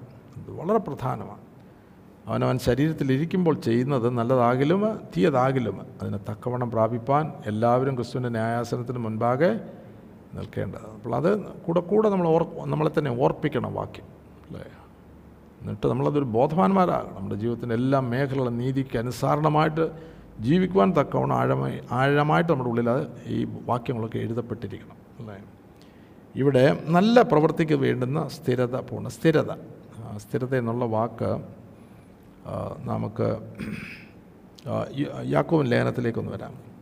യാക്കോബ് ഒന്നിന്റെ രണ്ട് മുതൽ നാല് വരെയുള്ള വാക്യങ്ങൾ. എന്റെ സഹോദരന്മാരെ നിങ്ങൾ വിവിധ പരീക്ഷകളിൽ അകപ്പെടുമ്പോൾ നിങ്ങളുടെ വിശ്വാസത്തിന്റെ പരിശോധന സ്ഥിരത ഉളവാക്കുന്നു എന്ന് അറിഞ്ഞ് അത് അശേഷം സന്തോഷം എന്ന് എണ്ണു അവിടെ നിർത്തിക്കാട്ട് അപ്പോൾ നമ്മൾ കേട്ടു വിശ്വാസം ജീവനായിട്ട് പരിണമിക്കുന്നു. എന്നാൽ അടുത്ത മേഖലകളിൽ ഇതിന് ടെസ്റ്റിംഗ് ഗ്രൗണ്ടുണ്ട് ഇതിനെ പരിശോധിക്കുന്ന ശോധന ചെയ്യുന്നതായിട്ടുള്ള മേഖലയുണ്ട്. അല്ലേ? അവിടെയാണ് ആ ടെസ്റ്റിങ്ങിൽ അല്ലെങ്കിൽ ആ ശോധനയിലൂടെയാണ് അത് സന്തോഷം എന്ന് എണ്ണുവാനായിട്ട് പറയുന്നു. എന്നിട്ട് നാലാമത്തെ വാക്യം. എന്നാൽ നിങ്ങൾ ഒന്നിലും കുറവില്ലാതെ തികഞ്ഞവരും സമ്പൂർണരും ആകേണ്ടതിന് സ്ഥിരതയ്ക്ക് തികഞ്ഞ പ്രവൃത്തി ഉണ്ടാകട്ടെ. എന്നാൽ നിങ്ങൾ ഒന്നിലും കുറവില്ല. തികഞ്ഞവരും സമ്പൂർണരും ആകേണ്ടതിന് സ്ഥിരതയ്ക്ക് തികഞ്ഞ പ്രവൃത്തി ഉണ്ടാകട്ടെ. അല്ലേ അപ്പോൾ തികഞ്ഞവർ സമ്പൂർണരും. ആ അളവിലേക്ക് വരണമെങ്കിൽ സ്ഥിരതയ്ക്ക് തികഞ്ഞ പ്രവൃത്തി നമ്മുടെ ജീവിതത്തിലൂടെ ഉണ്ടാകണം. അപ്പോൾ നമ്മൾ വിശ്വസിച്ച് വിശ്വസിച്ച് എന്ന് പറഞ്ഞ് ലോകരെ പോലെ ജീവിച്ചാൽ ഇതിന്റെ യാഥാർത്ഥ്യത്തിൽ നമ്മൾ എത്തിച്ചേരുകയല്ല. അല്ലേ പ്രാരംഭത്തിൽ ഞാൻ ഓർപ്പിച്ചു വചനമ വിശ്വാസമായിട്ട് നമ്മുടെ ഉള്ളിൽ ആത്മാവിൽ ലഭിക്കേണ്ടതായിട്ടുണ്ട്. അല്ലേ വിശ്വാസം കേൾവിയാലും കേൾവി ക്രിസ്തുവിന്റെ വചനത്താൽ. ആ കേൾവി ദൈവത്തിന്റെ വായിൽ നിന്ന് കേൾക്കുന്ന വചനമായിട്ട് തന്നെ ലഭിക്കണം. അവിടെയാണ് അത് വിശ്വാസമായിട്ട് നമ്മുടെ ഉള്ളിൽ ജീവനാകുന്നത് പരിണമിക്കുന്നത്. എന്നാൽ അങ്ങനെ വചനം ലഭിച്ചവന് പിന്നെ അവന്റെ ജീവിതയാത്രയിൽ അടുത്തടുത്ത മേഖലകളിൽ നമ്മുടെ വിശ്വാസത്തെ ടെസ്റ്റ് ചെയ്യുന്നതായിട്ടുള്ള ഗ്രൗണ്ടുണ്ട് നമ്മൾ ശോധന ചെയ്യും അല്ലേ? ശോധന. നമ്മുടെ പരിശോധന എന്നുള്ള അതായത് വിശ്വാസത്തിന്റെ പരിശോധന എന്നാണ് ഇവിടെ എഴുതിയിരിക്കുന്നത്. അല്ലേ? നമ്മൾ ശോധന ചെയ്യുന്നതായിട്ടുള്ള മേഖലയുണ്ട്. അവിടെയാണ് സ്ഥിരതയിലേക്ക് നമ്മൾ വരുന്നത്. കഷ്ടത സഹിഷ്ണുതയും സഹിഷ്ണുത അല്ലേ? സഹിഷ്ണുതയും സ്ഥിരത. സഹിഷ്ണ സിദ്ധതയും സിദ്ധത പ്രത്യാശയും ഉളവാക്കുന്നു അല്ലേ? ഞാൻ പ്രത്യാശയെപ്പറ്റി നമ്മൾ പഠിച്ചപ്പോൾ നമ്മൾ പ്രത്യാശ ജീവനുള്ള പ്രത്യാശയാകണം. ലോകത്തിന്റെ പ്രത്യാശയല്ല. നിത്യമായിട്ടുള്ള ഒന്നിനു വേണ്ടി ആയിരിക്കണം നമ്മൾ പ്രത്യാശിക്കണം. ദൈവ തേജസ്. അപ്പോൾ ഈ ശോധനയിലാണ് സ്ഥിരത എന്നുള്ള ഒരു സ്വഭാവത്തിലേക്ക് നാം വരുന്നു സ്ഥിരത. അല്ലേ? നമ്മുടെ മുൻപിൽ വെച്ചിരിക്കുന്ന ഓട്ടം എങ്ങനെയാണ് ഓടേണ്ടത്? സ്ഥിരതയോടെ ആണ് അല്ലേ? അല്ലാതെ ഇതെപ്പോഴും വളരെ അനുകൂലമായിട്ടുള്ള സാഹചര്യത്തിലുള്ള ജീവിതമൊന്നുമല്ല. നമുക്കറിയാം ഒരു വൃക്ഷം ഫലം കായ്ക്കുന്നൊരു വൃക്ഷം അത് ഭൂമിയുടെ ആ മേഖലയിൽ നിൽക്കുമ്പോൾ പല സീസൺസ് അത് തരണം ചെയ്യേണ്ടതായിട്ടുണ്ട്. അല്ലേ? പല സീസണുകൾ. തണുപ്പ് കാലം വരുന്നുണ്ട്. പിന്നെ സമ്മർ അല്ലെങ്കിൽ സ്പ്രിങ് വരുന്നുണ്ട്. സ്പ്രിങ് കഴിഞ്ഞ് സമ്മറുണ്ട്. സമ്മർ കഴിഞ്ഞ് ഫോളുണ്ട്. അപ്പോൾ ഇതെല്ലാം ഓരോ സീസൺസ്. സീസൺസ് എല്ലാം അതിലൂടെ കടന്നാണ് അവസാനം ഈ ഫലം ഫലമുളവാക്കുന്നത് അല്ലേ? ഓരോ സീസണും ദൈവത്തിന് ഉദ്ദേശമുണ്ട്. ഓരോ സീസണും ദൈവം നമ്മൾ ഓർക്കുമ്പോൾ നമുക്കറിയാം പാശ്ചാത്യ നാടുകളിലൊക്കെ വലിയ തണുപ്പ് വരുമ്പോൾ എല്ലാം വൃക്ഷങ്ങളെല്ലാം ചത്തിരിക്കുന്നതായിട്ട് കാണും. നമ്മൾ നമ്മളോർത്ത് തീർന്നു. പരിപാടി തീർന്നു. അത് ചത്ത പോലെ അത് ഇലയൊന്നുമില്ല. അതിങ്ങനെ കരിവാളിച്ചൊക്കെ ഇരിക്കുന്നു. ഓ ഇല്ല അത് കരിവാളിച്ചിട്ടില്ല. അതിനകത്ത് ഇനി അടുത്തൊരു റെസറക്ഷൻ വരുന്നുണ്ട്. സ്പ്രിങ് ആകുമ്പോഴത്തേക്ക് പുതിയ ഇലകളൊക്കെ പൊട്ടി വിടരുവാനായിട്ടല്ലേ? അപ്പോൾ അതിന്റെ ശക്തി അത് ആ നിശബ്ദമായിട്ടുള്ള മേഖലയെ സംഭരിക്കുകയാണ്. അല്ലേ ദൈവത്തിന്റെ ജീവിതത്തിലും ഇത് അത്യാവശ്യമാണ് മിനിസ്ട്രി മിനിസ്ട്രി എന്ന് പറഞ്ഞാൽ ഓടുകയല്ല. ദൈവസന്നിധിയിൽ ഇരിക്കേണ്ട സമയം നമ്മൾ ഇരുന്നലേ ഒക്കത്തുള്ളൂ. ശക്തി സംഭരിച്ചാലേ ഒക്കത്തുള്ളൂ അല്ലേ? അതിൽ നിന്നാണ് പുതിയ ഇലകൾ ഫ്രഷ് ആയിട്ടുള്ള ഇലകൾ ജീവനുള്ള ഇലകൾ പുറത്തു വരുന്നത് അല്ലേ? അപ്പോൾ സ്ഥിരതയ്ക്ക് തികഞ്ഞ പ്രവൃത്തി ഉണ്ടാകേണ്ടിയിരിക്കുന്നു?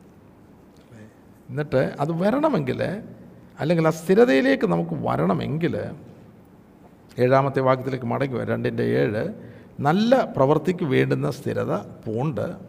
നമ്മുടെ അന്വേഷിക്കുന്നത് അല്ലേ? തേജസ് മാനം അക്ഷയത അന്വേഷിക്കുന്നത്. അവർക്കാണ് നിത്യജീവൻ. അപ്പോൾ എന്താണ് അന്വേഷിക്കുന്നത്? കർത്താവ് ചോദിച്ച ചോദ്യമാണ് യോഹന്നാന പോസോലിനുമ അന്ത്രയോസുമ യേശു കർത്താവിനെ അനുഗമിക്കുമ്പോൾ ചോദിച്ചു നിങ്ങൾ എന്ത് അന്വേഷിക്കുന്നു? അപ്പോൾ നമ്മൾ എന്താണ് അന്വേഷിക്കുന്നത്? ഭൗമികമാണോ സ്വർഗീയമാണോ അല്ലേ? അവിടാണ് ഇനോ നമ്മളെ ഡിസ്റ്റിങ്ക്റ്റ് ചെയ്യുന്നത് അതായത് നമ്മൾ ആരാണ്? നമ്മൾ എന്താണ് അന്വേഷിക്കുന്നത് എന്നുള്ളതിൽ നമുക്ക് മനസ്സിലാക്കുന്ന ആരാണ്? അല്ലേ? കർത്താവ് ഉപദേശങ്ങളെല്ലാം കൊടുത്തിട്ട് പറഞ്ഞു മുൻപേ അവന്റെ രാജ്യവും നീതിയും അന്വേഷിപ്പിൻ. അല്ലേ? രാജ്യത്തിന് ഉപദേശങ്ങളാണ് കൊടുത്തത്. അല്ലേ? രാജ്യം ഉപദേശങ്ങളില്ല. നമുക്ക് ലഭിക്കുന്ന രാജ്യത്തിന്റെ ആ, പ്രവേശിക്കുവാൻ അവകാശികളാകുന്നത് കർത്താവിന്റെ ഉപദേശമാണ്. ആ ഉപദേശം നമ്മുടെ ഉള്ളിൽ ജീവനാണ്. അല്ലേ? അങ്ങനെയാണ് സ്വർഗരാജ്യം നമ്മുടെ ഉള്ളിൽ ആകുന്നത്. ആ വ്യവസ്ഥ നമ്മുടെ ഉള്ളിൽ ആകുന്നത്. വചനം കൂടാതില്ല. ഒരാളെ പാട്ടും പാടി ഇങ്ങനെ നടക്കുകയാണെങ്കിൽ നോ ദൈവരാജ്യത്തിന്റെ അവകാശിയാകാനൊക്കത്തില്ല അല്ലേ? ദൈവരാജ്യത്തിന്റെ ജീവൻ ലഭിക്കത്തില്ല. അത്ര ഗൗരവമാണ് ദൈവത്തിന്റെ വചനം. അല്ലേ? സകപ്പ സൃഷ്ടിയും ദൈവത്തിന്റെ വചനത്താലാണ് ഉളവായത്. ദൈവത്തിന്റെ വചനത്താലാണ് അപ്പോൾ വചനം എന്ന് പറയുമ്പോൾ ഇവിടെ ഈ പുസ്തകത്തിൽ എഴുതിയിരിക്കുന്ന കുറേ വാക്യങ്ങളെന്നുള്ള മേഖലയല്ല. അതിലൊക്കെ ഉപരിയായിട്ട് കാണണം. ഇതിനകത്ത് മുഴുവൻ ജീവന് ഒതുങ്ങി ഇരിപ്പുണ്ട്. അല്ലേ? നമുക്ക് പ്രത്യക്ഷമായിട്ട് കാണത്തില്ല. കാരണം ഇത് വെറും വാക്കുകളാണ് അല്ലേ? ദൈവത്തിന്റെ വചനമാണെന്ന് പറഞ്ഞാൽ കല്ലിൽ എഴുതിയത്. പുസ്തകം പേപ്പറിൽ എഴുതിയ അതിനകത്ത് ജീവനില്ല. എന്നാൽ ആത്മാവാണ് നമുക്കിതൊരു മാധ്യമമായി ഈനോ പ്രിന്റഡ് ഫോംസ് ഒരു മാധ്യമം. അതിൽ നിന്ന് ആത്മാവ് നമുക്ക് ഒരുക്കപ്പെട്ട ഹൃദയങ്ങളിലേക്ക് പകരപ്പെടുമ്പോഴാണ് അത് ജീവനായിട്ട് ജീവനായിട്ട് തീരുന്നത്. അല്ലേ? അപ്പോൾ നമ്മൾ എന്താണ് അന്വേഷിക്കുന്നത്?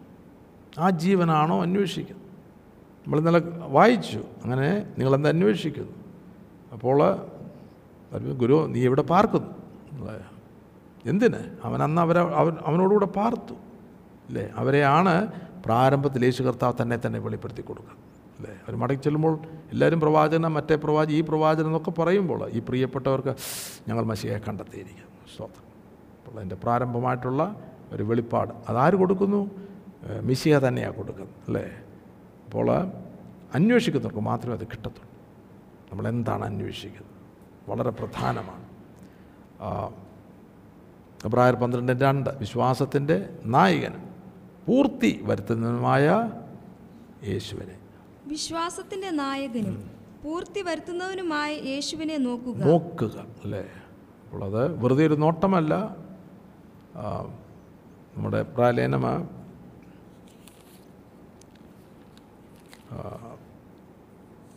മൂന്നാമത്തെ അധ്യായത്തിലും സ്വർഗീയ അതുകൊണ്ട് വിശുദ്ധ സഹോദരന്മാരെ സ്വർഗീയ വിളിക്ക് ഓഹരിക്കാരായുള്ളവർ നാം സ്വീകരിച്ച് പറയുന്ന അപ്പോസ്തോലിനും മഹാപുരോഹിതനുമായ യേശുവിനെ ശ്രദ്ധിച്ച് നോക്കുക അത് ഞാൻ ഇവിടെ വായിച്ചിട്ടുണ്ട് ഗ്രീക്കിൽ ഇങ്ങനെ വാക്കുകൾക്കെല്ലാം അനേക വാക്കുകളുണ്ട് അവിടെ. ഒരു ഒരു ഇപ്പം നമ്മൾ നോക്കുക എന്ന് പറഞ്ഞാൽ നമുക്ക് ആ ഒരു വാക്കേ ഉള്ളൂ. എന്നാൽ ഗ്രീക്കിൽ ആ നോട്ടം വിവിധ തരത്തിലുള്ള നോട്ടത്തെ പറ്റിയെല്ലാം പ്രത്യേകം പ്രത്യേകം വാക്കുകളാണ്.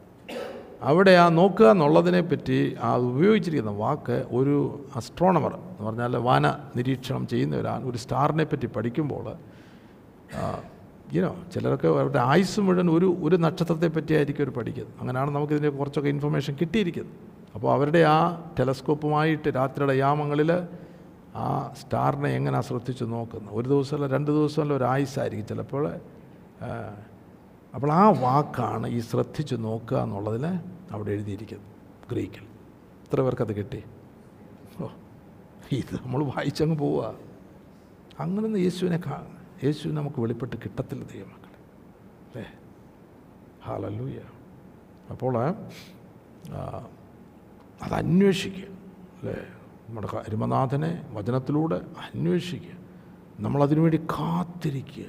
അല്ലേ? നമുക്കറിയുമ്പോൾ നാളിൽ കാ കാത്തിരിക്കുക എന്ന് പറഞ്ഞാൽ നമുക്ക് ഇച്ചിരി ശക്തി വേണം നമുക്കിവിടെ മിനിസ്റ്റർ ശരിയാകണം നമുക്ക് അത് ചെയ്യണം ഇത് ചെയ്യണം. ഒരുപാട് സെൽഫ് ഇൻട്രസ്റ്റിനകത്തുണ്ട് അതല്ല നമ്മൾ അന്വേഷിക്കേണ്ടത്. നമ്മൾ അന്വേഷിക്കുന്ന യേശുവിനെ നമ്മൾ കണ്ടെത്തി കഴിഞ്ഞാൽ യുനോ ദാറ്റ്സ് ഇറ്റ് അല്ലേ? യേശുവിനോടുള്ള യാത്ര നമ്മൾ തുടങ്ങിക്കഴിഞ്ഞാൽ നമ്മൾ മിനിസ്റ്ററിയെ പറ്റി ഒന്നും അറിയേണ്ട കാര്യമില്ല. സ്തോത്രം. എന്താണ് ദൈവം നിയോഗിച്ചിരിക്കുന്നത്? അത് നമ്മിൽ നിന്ന് വെളിപ്പെടുവാനായിട്ട് തുടങ്ങും. അതിലേക്ക് നമ്മളെ ദൈവം നടത്തും. അപ്പോൾ നമ്മുടെ പ്രയോറിറ്റി തെറ്റി തെറ്റിപ്പോകരുത് അല്ലേ? കുതിരക്കെട്ട് കുതിരയ്ക്ക് കൊണ്ടുവന്ന കുതിര വണ്ടിയുടെ പുറകിൽ കെട്ടരുത് അല്ലേ? നമ്മുടെ പ്രയോറിറ്റി കറക്റ്റ് ആയിരിക്കണം.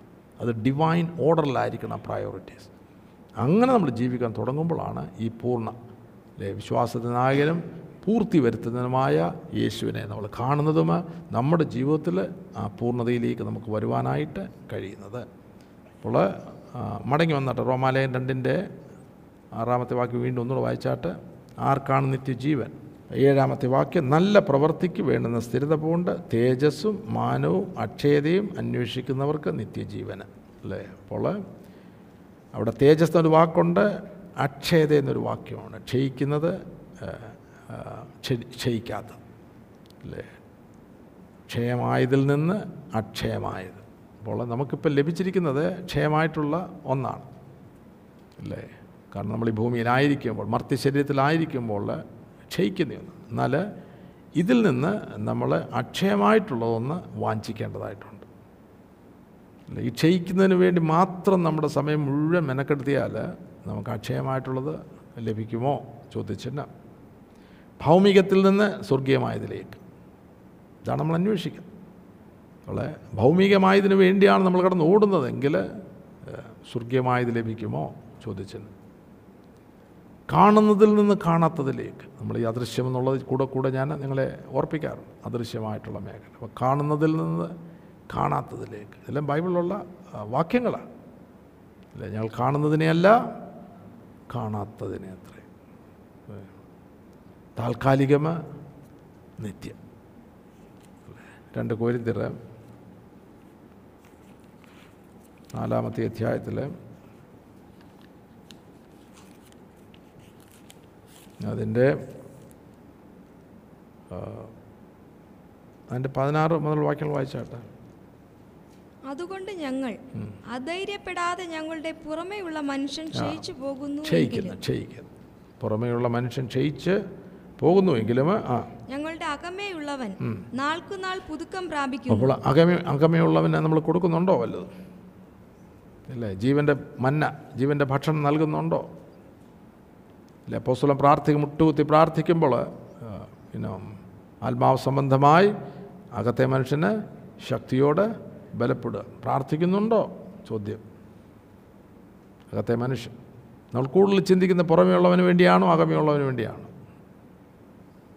വലിയ ചിന്തയല്ലേ? അതൊരു വലിയ ചോദ്യം. അവിടെ തെറ്റും മിക്കവാറും. അല്ലേ പുറമേയുള്ളവനാണോ അകമേ ഉള്ളവനെ പറ്റി ചിന്തിക്കുന്നുണ്ടോ? ഇന്ന് ക്രിസ്തീയ ലോകത്തിൽ ഇങ്ങനൊരു ചോദ്യം ഇട്ട് കഴിഞ്ഞാൽ സിൻസിയറായിട്ട് ആരെങ്കിലും വന്ന് ഉടനെ അവർ പറയും അയ്യോ ഞാൻ അങ്ങനൊരു മനുഷ്യൻ ഉണ്ടോ എന്ന് ചോദിച്ചല്ല അതെന്താ? അപ്പോൾ അതുപോലുള്ള ഒരു കാലഘട്ടത്തിൽ നമ്മൾ വന്നിരിക്കുന്നത് എന്നാൽ നമ്മുടെ പ്രയോറിറ്റി ക്ഷയത്തിൽ നിന്ന് അക്ഷയത്തിലേക്ക് കാണുന്നതിൽ നിന്ന് കാണാത്തതിലേക്ക് താൽക്കാലികത്തിൽ നിത്യമായിട്ടുള്ളതിന് വേണ്ടി അല്ലേ? എന്നിട്ട് പതിനേഴ് നൊടി നേരത്തേക്കുള്ള ഞൊടി നേരത്തേക്കുള്ള ഞങ്ങളുടെ ലഘുവായ കഷ്ടം അത്യന്തം അനവധിയായി. തേജസിന്റെ നിത്യഘനം ഞങ്ങൾക്ക് കിട്ടുവാൻ ഹേതുവാകും തേജസിന്റെ നിത്യകാലം വീണ്ടും തേജസ് വരുന്നത് ഇവിടെ അല്ലേ? തേജസിന്റെ പ്രത്യാശയാണ് വിശ്വാസമുള്ള നീതീകരണത്തിലൂടെ നമുക്ക് ആദ്യം ലഭിക്കണം ദൈവ തേജസിന്റെ പ്രത്യാശയിൽ ഞങ്ങൾ പ്രശംസിക്കുന്നു. വിശ്വാസാൽ നീതീകരണപ്പെട്ട ശേഷമുള്ള. അപ്പോൾ അങ്ങനൊരു പ്രശംസ ഉണ്ടോ? അല്ലേ?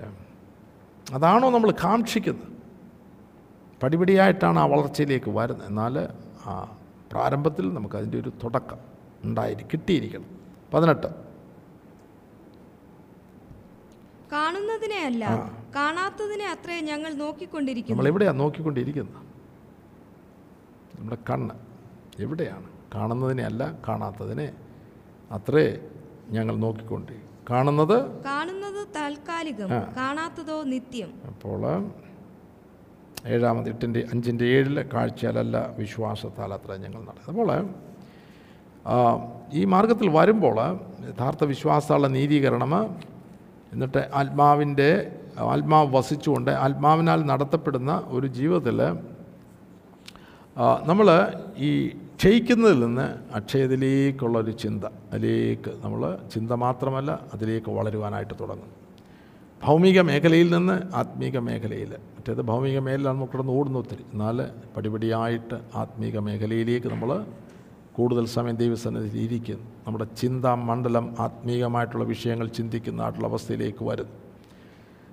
അപ്പോൾ ഈ രക്ഷയുടെ യാഥാർത്ഥ്യങ്ങളാണ് ഞാൻ ഈ പറയുന്നത്. ചുമ്മാ രക്ഷിക്കപ്പെട്ടെന്ന് പറഞ്ഞാൽ ഒക്കത്തില്ല. അതിനകത്തൊരു യാഥാർത്ഥ്യമുണ്ട്. ആ യാഥാർത്ഥ്യത്തിലെത്താതെ നമ്മൾ ചുമ്മാതെ വിശ്വാസ അല്ലെങ്കിൽ ഞാൻ രക്ഷിക്കപ്പെട്ടു ഞാൻ സ്വർഗത്തിൽ പോകുന്നു അല്ലെങ്കിൽ ഞാൻ മിനിസ്ട്രി ചെയ്യുന്നു. ഇപ്പോൾ മിനിസ്ട്രിയുടെ ഒരു വലിയ ഈ കൊക്കൈനെ പോലെ അഡിക്ഷൻ പോലെ ഇപ്പോഴും ഞാനിവിടെ നോക്കിയാൽ അല്ലേ?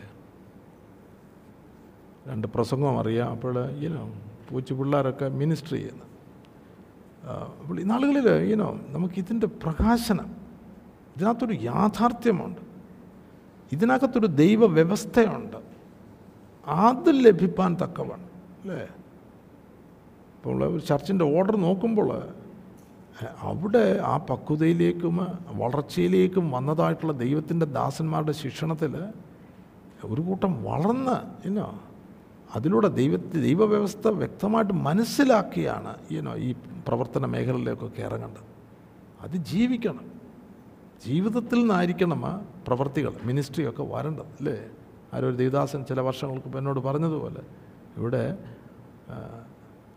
ഇനോ അതായത് പിതാവില്ലാത്ത അപ്പനില്ലാത്ത ഒരുപാട് വേലക്കാരുണ്ടെന്ന്. അപ്പനില്ലാത്ത ഒരുപാട് വേലക്കാർ. എന്ന് പറഞ്ഞാൽ ഒരു ശിക്ഷണവും കിട്ടിയിട്ടില്ല. നമുക്കറിയാം ഒരു കുഞ്ഞ് വളരുമ്പോൾ അപ്പന്റെ ശിക്ഷണത്തിൽ അമ്മയപ്പന്മാരുടെ ശിക്ഷണത്തിലാണ് വളരുന്നത്. ആ ഇതുപോലെ തന്നെയാണ് സ്പിരിച്വൽ സന്തതികൾ. അവർ വളരുമ്പോൾ ആത്മീകമായിട്ടുള്ള അതിന്റെ പരാജയം സഭയ്ക്കുമുണ്ട്. സഭയിലുള്ള അങ്ങനെ ആത്മീക പിതാക്കന്മാർ സഭയിലില്ല. ആത്മീക പക്വതയിലേക്ക് അതിൽ അതിലേക്ക് വളർത്തിക്കൊണ്ട് വരണമെന്നുള്ള ആ ദാഹമുള്ള അല്ലെങ്കിൽ ആ പ്രകാശനമുള്ള ആ ദൗത്യമുള്ളവർ ഇന്ന് ദൈവസഭയിൽ വളരെ കുറവാണ് അല്ല എവിടെയെങ്കിലും ഉണ്ടെങ്കിൽ ദൈവത്തിന് സ്തോത്രം. അവരെയൊക്കെ ഒന്ന് കാണാൻ ഞാൻ ആഗ്രഹിക്കുന്നു. പ്രൈസ് ഗോഡ് സ്നാനപ്പെടുത്തുകയാണെങ്കിൽ അവർക്കൊരു സഭയ്ക്കൊരു ഉത്തരവാദിത്വമുണ്ട്. അവനൊരു ശിഷ്യനായിത്തീരണം അവനെ ശിഷ്യനാക്കണം. അല്ലാതെ ഞാൻ പലപ്പോഴും ഈ സ്നാനപ്പെടുത്തിയുണ്ട് എന്തോ പ്രയോജനം? അല്ലേ? സ്നാനപ്പെടുത്തുന്നത് ഒരു ശിഷ്യനാകാൻ വേണ്ടിയാണ്. അല്ലേ? ഒരുവനെ ജോലിയിലേക്ക് പ്രവേശിക്കാൻ ജോലി ചെയ്യാനാണ് അവനോട് ചായം കുടിച്ച് ഏത്തക്കാപ്പം പൊന്തൊന്ന് ഇരിക്കുകയാണെങ്കിൽ സ്തോത്രം. ഇല്ല പണി നടക്കുകയല്ല. അല്ലേ? അല്ലേ ഞാൻ പറയുന്നതിന്റെ ഗൗരവം മനസ്സിലാകുന്നുണ്ട്. ഇത് വളരെ ഗൗരവമായിട്ടുള്ള വിഷയങ്ങളാണ് ദൈവമക്കളെ. സഭയുടെ കംപ്ലീറ്റ് ഈനോ അടിസ്ഥാനങ്ങൾ ഈനോ പൊയ്പോയിരിക്കുകയാണ് കാരണം കർത്താവ് നമ്മെ നമ്മോട് കൽപ്പിച്ചിരിക്കുന്നതിനെ നമ്മൾ ലഘുവായിട്ടെടുത്തിട്ട് ലോകത്തിന്റെ മേഖലയിൽ നോക്കി കിട്ടുന്ന ചില പ്രമാണങ്ങളും ചില വ്യവസ്ഥകളും ഇതിനകത്ത് കൊണ്ടുവന്ന് ഇതാകപ്പാടെ അടിസ്ഥാനം മറ്റ് പണ്ടൊക്കെ എന്നൊരു കലർപ്പെന്ന് പറയും. ഇപ്പോൾ കലർപ്പൊന്നുമല്ല. അല്ലേ ഇപ്പോഴേ വചനം ഒന്ന് ഇങ്ങോട്ടൊന്ന് ഇടാൻ നോക്കിയാൽ പിന്നെ ദൈവസഭയിലോട്ട് കൊണ്ടുവരാൻ നോക്കിയാൽ രക്ഷയില്ല. കാരണം ഇത് മുഴുവൻ ലോകം കൊണ്ട് നിറഞ്ഞിരിക്കുന്നൊരവസ്ഥ. ഞാൻ വളരെ വേദനയോടായി നിങ്ങളെ അറിയിക്കുന്നത്. ഇതൊക്കെ ഞാൻ പറയണോ എനിക്ക് അറിഞ്ഞുകൂടാ പറഞ്ഞാലേ ഒക്കുള്ളൂ. അല്ലേ എവിടെയെങ്കിലും ഒരു തുടക്കം. എവിടെയെങ്കിലും സത്യസഭ അല്ലേ? ഒന്ന് വെളിപ്പെടുവാൻ തക്കവണ്ണം. ഹാലലൂയ നാം നാളുകളിൽ വളരെയധികം പ്രാർത്ഥിക്കണം. നമ്മെ തന്നെ അതിനുവേണ്ടി താഴ്ത്തി സമർപ്പിക്കണം അല്ലേ? പലപ്പോഴും ഞാൻ നോക്കി ഇതൊക്കെ പറഞ്ഞ് ഇരിക്കാനല്ല ഇനി സമയം അല്ലേ? ഞാൻ തന്നെ എന്റെ വായിൽ നിന്ന് അങ്ങ് വരികയാണ്. എന്നാൽ ഇതിനെയും പറഞ്ഞിരിക്കാൻ സമയമില്ല. നാം നമ്മെ തന്നെ അതിനുവേണ്ടി സമർപ്പിക്കുകയാണ്. യഥ അതായത് ജീവനും അക്ഷയതയും ഒക്കെ അന്വേഷിക്കുന്ന ഒരു കൂട്ടം അല്ലേ? സ്വർഗരാജ്യം അന്വേഷിക്കുന്ന ഒരു കൂട്ടമാണ്. അല്ലേ? താൽക്കാലികമല്ല നിത്യതയ്ക്ക് വേണ്ടി അല്ലേ? ആ നിത്യതയ്ക്ക് വേണ്ടിയുള്ള വാഞ്ചയുള്ള ഒരു കൂട്ടമാണ്? അങ്ങനെ ഒരു കൂട്ടം വാർത്തെടുക്കപ്പെടുവാനായിട്ട്. അല്ലേ? കാരണം നിത്യജീവൻ അവിടെ ഇവിടെ ഇവിടെ ഇവിടെ അതിന്റെ ഈനോ നിത്യജീവന് വേണ്ടിയുള്ളതാണ് ഇവിടെ എഴുതിയിരിക്കുന്നത്. അല്ലേ? അപ്പോൾ ദൈവമായ കർത്താവ് ആ ഒരു പ്രകാശനത്തിലേക്ക് നമ്മെ നമ്മെ കൊണ്ടുവരട്ടെ നമ്മൾ അന്വേഷിക്കുന്നത് എന്താണ് ഇവിടെ ഇരിക്കുമ്പോൾ നിങ്ങൾ ചിന്തിച്ചാട്ടെ എന്താണ് അന്വേഷിക്കുന്നത്? ഈ തേജസ്സും നമുക്ക് വരുവാനുള്ള മഹത്വ പ്രത്യക്ഷത അല്ലേ? നമുക്ക് വരുവാനുള്ള അക്ഷയമായിട്ടുള്ള പുഴുവും തുരുമ്പും കെടുക്കുകയും കള്ളന്മാർ തുറന്ന് മോഷ്ടിക്കുകയും ചെയ്യുന്ന ഈ ഭൂമിയിലല്ല നമ്മുടെ നിക്ഷേപം. അതിലേക്ക് അത് നമുക്ക് നമ്മുടെ ഉള്ളിൽ അത് വെളിപ്പെടുകയാണ്. പുഴുവും തുരുമ്പും കെടുക്കാതെ കള്ളന്മാർ തുറന്ന് മോഷ്ടിക്കാതെ ഇരിക്കുന്ന സ്വ യുനോ സ്വർഗത്തിൽ അല്ലേ? അവിടെയാണ് നമ്മുടെ ജീവിതത്തിൽ ഓർഡറെല്ലാം മാറുന്നത്. പ്രയോറിറ്റീസ് പ്രയോറിറ്റീസ് മാറുന്നത് ഓക്കേ ഞാൻ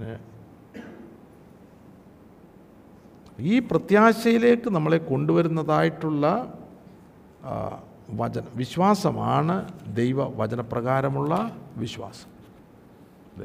ഇപ്പോൾ നമ്മൾ പറയുന്നതായിട്ട് അക്ഷയത നിത്യത തേജസ് അല്ലേ ആത്മീകമ. അപ്പോൾ ഇതിലേക്ക് നമ്മളെ നടത്തുന്നതായിട്ടുള്ള വിശ്വാസമാണ് ദൈവവചനപ്രകാരമുള്ള വിശ്വാസം. ഓക്കെ. ഉള്ള ദൈവമായ കർത്താവ് അത് നമുക്ക് നല്ലതുപോലെ ഗ്രഹിപ്പാനായിട്ട് കർത്താവ് നമ്മളെ സഹായിക്കട്ടെ. രണ്ടാമത്തെ അധ്യായം. രണ്ടാമത്തെ അധ്യായം അതിന്റെ ഇരുപത്തിയെട്ട് ഇരുപത്തൊൻപത് വാക്യങ്ങൾ. പുറമെ യഹൂദനായവൻ യഹൂദനല്ല. പുറമേ ജഡത്തിനുള്ളത് പരിച്ഛേദനയുമല്ല. അകമേ യഹൂദനായവൻ അത്രേ യഹൂദൻ അക്ഷരത്തിലല്ല ആത്മാവിലുള്ള ഹൃദയ പരിച്ഛേദനയത്രേ പരിച്ഛേദന. അവന് മനുഷ്യരാലല്ല ദൈവത്താൽ തന്നെ പുകഴ്ച ലഭിക്കും. ഇതിന്റെ മുകളിൽ വാക്യം വായിക്കുമ്പോൾ നീയോ യഹൂദൻ പതിനേഴ് എന്ന് പേർ കൊണ്ടും ന്യായപ്രമാണത്തിൽ ആശ്രയിച്ചും ദൈവത്തിൽ പ്രശംസിച്ചും ന്യായപ്രമാണത്തിൽ പഠിക്കിയാൽ അവന്റെ ഇഷ്ടം അറിഞ്ഞും ഭേദാഭേദങ്ങൾ വിവേചിച്ചും ജ്ഞാനത്തിന്റെയും സത്യത്തിന്റെയും സ്വരൂപം ന്യായപ്രമാണത്തിൽ നിനക്ക് ലഭിച്ചിരിക്കുന്നുണ്ട്. നീ കുരുടർക്ക് വഴി കാട്ടുന്നതിന് ഇരുട്ടുള്ളവർക്ക് വെളിച്ചം മൂടരെ പഠിപ്പിക്കുന്നവന് ശിശുക്കൾക്ക് ഉപദേഷ്ടാവ് എന്ന് ഉറച്ചിരിക്കുന്നെങ്കിൽ ഹേ അന്യനെ ഉപദേശിക്കുന്നവന് നീ നിന്നെ തന്നെ ഉപദേശിക്കാത്ത. അപ്പോൾ ഇത് വചനമൊക്കെ അറിയാവുന്നൊരു കൂട്ടമാണ്. പക്ഷേ എല്ലാം പുറമേ അല്ലേ? ഞാൻ വർഷങ്ങൾക്ക് മുമ്പ് ഇപ്രകാരം വായിക്കുമായിരുന്നു. പുറമേ പെന്തക്കൂസുകാരൻ ആയവൻ പെന്തക്കൂസുകാരനല്ല എന്ന് വായിക്കുമായിരുന്നു. അല്ലേ? അപ്പോൾ നമ്മൾ ചോദിക്കണം ഇത് പുറമേ ഉള്ളതാണോ അകമയാണ്? ഇല്ലേ? റോമാ ലേഖനത്തിൽ വളരെ പ്രധാനമായിട്ട് നമ്മളെ പഠിപ്പിക്കുന്നൊരു വിഷയം ആത്മാവിലുള്ള ജീവിതം ആത്മാവിൻ ജീവിതം. അല്ലേ? അല്ലാതെ നമ്മൾ വിശ്വാസനാനം സ്വീകരിച്ചിട്ട് ജഡത്തിൽ ജീവിക്കുന്ന ഒരു ജീവിതം അതല്ല യാഥാർത്ഥ്യം. ഉള്ള അവിടെയാണ് നമ്മളിത് അന്വേഷിക്കുന്നത് ആത്മാവിലുള്ള ജീവിതം എന്താ? അതിന്റെ പ്രായോഗികം എന്താണ് ഉപദേശങ്ങളെല്ലാം അറിയാമായിരിക്കും. ഇല്ല മോളി പറഞ്ഞിരിക്കുന്ന അവന് ഉപദേശം നല്ലപോലെ അറിയാം. ഞാൻ അത് വായിക്കുമ്പോൾ ഇന്നുള്ള പെൻഡുക്കോസിനേക്കാളും ഗംഭീരമായിരിക്കുന്നു അവിടെ വായിച്ചപ്പോൾ അല്ലേ? ദൈവത്തിൽ നിന്ന് പ്രശംസ ന്യായപ്രമാണത്തിൽ നിന്ന് പഠിക്കിയാൽ അവന്റെ ഇഷ്ടം അറിഞ്ഞ് ഭേദാഭേദങ്ങൾ അതൊക്കെ വലിയ ഉന്നതമായിട്ടുള്ള മേഖലയാണ്. ഭേദാഭേദങ്ങൾ വിവേചിച്ച് ജ്ഞാനത്തിന്റെയും സത്യത്തിന്റെയും സ്വരൂപം ന്യായപ്രമാണത്തിൽ നിനക്ക് ലഭിച്ചതുകൊണ്ട്. അല്ലേ അപ്പോൾ ചുമ്മാ സാധാരണക്കാരൊന്നുമല്ല. പക്ഷേ ഇവിടെ പ്രോബ്ലം എന്ന് പറഞ്ഞാൽ ഈ അന്യനെ ഉപദേശിക്കുന്നതിന് നീ നിന്നെ തന്നെ ഉപദേശിക്കാത്തത് എന്ത്? എന്ന് പറഞ്ഞാൽ ജീവിതമില്ല. എല്ലാം അറിയാം പക്ഷേ ജീവിതമില്ല. മോഷ്ടിക്കരുതെന്ന് എന്ന് നീ പ്രസംഗിക്കുന്നു നീ മോഷ്ടിക്കുന്നുവോ ജീവിതമില്ല. നമ്മൾ നോക്കുകയാണെങ്കിൽ ഗംഭീരമാണ് രാവിലെ പ്രാർത്ഥനയുണ്ട് വൈകിട്ട് പ്രാർത്ഥനയുണ്ട് ഇല്ലേ? ചർച്ചിൽ മൂന്നാൽ സെഷൻസ് ഉണ്ട്. വചനമെല്ലാം അറിയാം. റോമാലയനൊക്കെ പഠിപ്പിക്കണമെങ്കിൽ നല്ല വൃത്തിയായിട്ട് പഠിപ്പിക്കും. പക്ഷെ ഇതെല്ലാം ഉണ്ടല്ലോ ജീവിതമല്ല എന്താ പ്രയോജനം? അല്ലേ? ഞാൻ സാധാരണ പറയാറുള്ളത് പോലെ അധികമൊന്നും പഠിച്ചില്ലെങ്കിലും ജീവിക്കാനുള്ളത് കിട്ടുകയാണെങ്കിൽ അല്ലേ? അതിനുവേണ്ടി ഞാൻ പ്രാർത്ഥിക്കും താവ് എനിക്ക് ജീവിക്കാനുള്ളത് വലിയ ഡോക്ടറും തിയോളജിയും ആ ആലോചന ഈ ആലോചന ഇതുവരെ കണ്ടുപിടിക്കാത്ത ആലോചന ഇതിന്റെ ഒന്നും അതിന്റെ ഒന്നും ആവശ്യമില്ല. അതൊക്കെ ജസ്റ്റ് ഒരു വഞ്ചനയാണ് അല്ലേ? കെട്ടുകണക്കിന് പുസ്തകം വായിക്കുന്നതും ഇതിന്റെ ഒന്നും ആവശ്യമില്ല. നമുക്ക് ജീവിക്കാനുള്ള വചനം കെട്ടുകയാണെങ്കിൽ നമ്മൾ രക്ഷപ്പെട്ടു. നമുക്കത് മതി. ദൈവമക്കളെ അതിനുവേണ്ടി പ്രാർത്ഥിക്കും താവേ നീതിയോടൊരു ജീവിതം നയിപ്പാൻ. അവിടുന്ന് നിയമിച്ചാക്കിയതായിട്ടുള്ള ജീവിതം പഠിക്കാൻ അല്ലെങ്കിൽ ജീവിതം നയിക്കുവാനായിട്ട് വേണ്ടിയതായിട്ടുള്ള വചനം സ്വർഗീയ ആലോചന എനിക്ക് നൽകണം അല്ലേ? പുറമേ യഹൂദനായവൻ യഹൂദനല്ല പുറമേ ജഡത്തിലുള്ളത് പരിച്ഛേദനയുമല്ല. അകമേ യഹൂദ യഹൂദനായവൻ അത്ര യഹൂദന് അക്ഷരത്തിലല്ല ആത്മാവിലുള്ള ഹൃദയ പരിച്ഛേദന അത്രേ പരിച്ഛേദന. അവന് മനുഷ്യരാലല്ല ദൈവത്താൽ തന്നെ പുകഴ്ച ലഭിക്കേണ്ടത്. റോമലേഖനം ഏഴാമത്തെ അധ്യായം അതിന്റെ ആറാമത്തെ വാക്യം.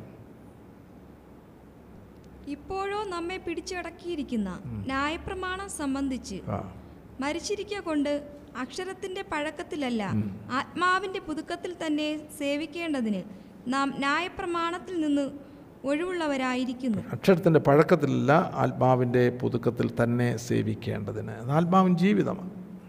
ഇവിടെ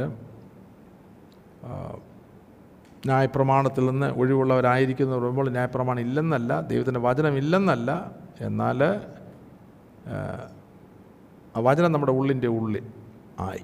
അല്ലേ? സങ്കീർത്തൻ അല്ലെങ്കിൽ എബ്രായ ലേഖനം അതിന്റെ ഒൻപതാമത്തെ അധ്യായ എട്ടാമത്തെ അധ്യായം പത്താമത്തെ വാക്യം. ഈ കാലം കഴിഞ്ഞ ശേഷം ഞാൻ ഇസ്രായേൽ ഗൃഹത്തോട് ചെയ്യുവാനിരിക്കുന്ന നിയമം ഇങ്ങനെയാകുന്നു ഞാൻ എന്റെ ന്യായപ്രമാണം അവരുടെ ഉള്ളിലാക്കി അവരുടെ ഹൃദയങ്ങളിൽ ഞാൻ എന്റെ ന്യായപ്രമാണം അവരുടെ ഉള്ളിലാക്കി അവരുടെ ഹൃദയങ്ങളിൽ എഴുതും അല്ലേ? അപ്പോൾ ന്യായപ്രമാണം പുസ്തകത്തിൽ കിടക്കുകയല്ല. കാരണം ന്യായപ്രമാണം ഇവിടുന്ന് അപ്പോസ്റ്റൽ ഉദ്ദേശിക്കുന്നത് അക്ഷരത്തിന്റെ വചനം. അല്ലേ? ഇവിടെ വായിക്കുമ്പോൾ അക്ഷരത്തിന്റെ പഴക്കത്തിലല്ല. അക്ഷരം. അത് പിന്നെ വേറൊരു ഭാഗത്ത് നമ്മൾ വായിക്കുമ്പോൾ രണ്ട് കോരിന്തിയർ അല്ലെങ്കിൽ അതെ രണ്ട് കോരിന്തിയർ മൂന്നാമത്തെ അധ്യായത്തിൽ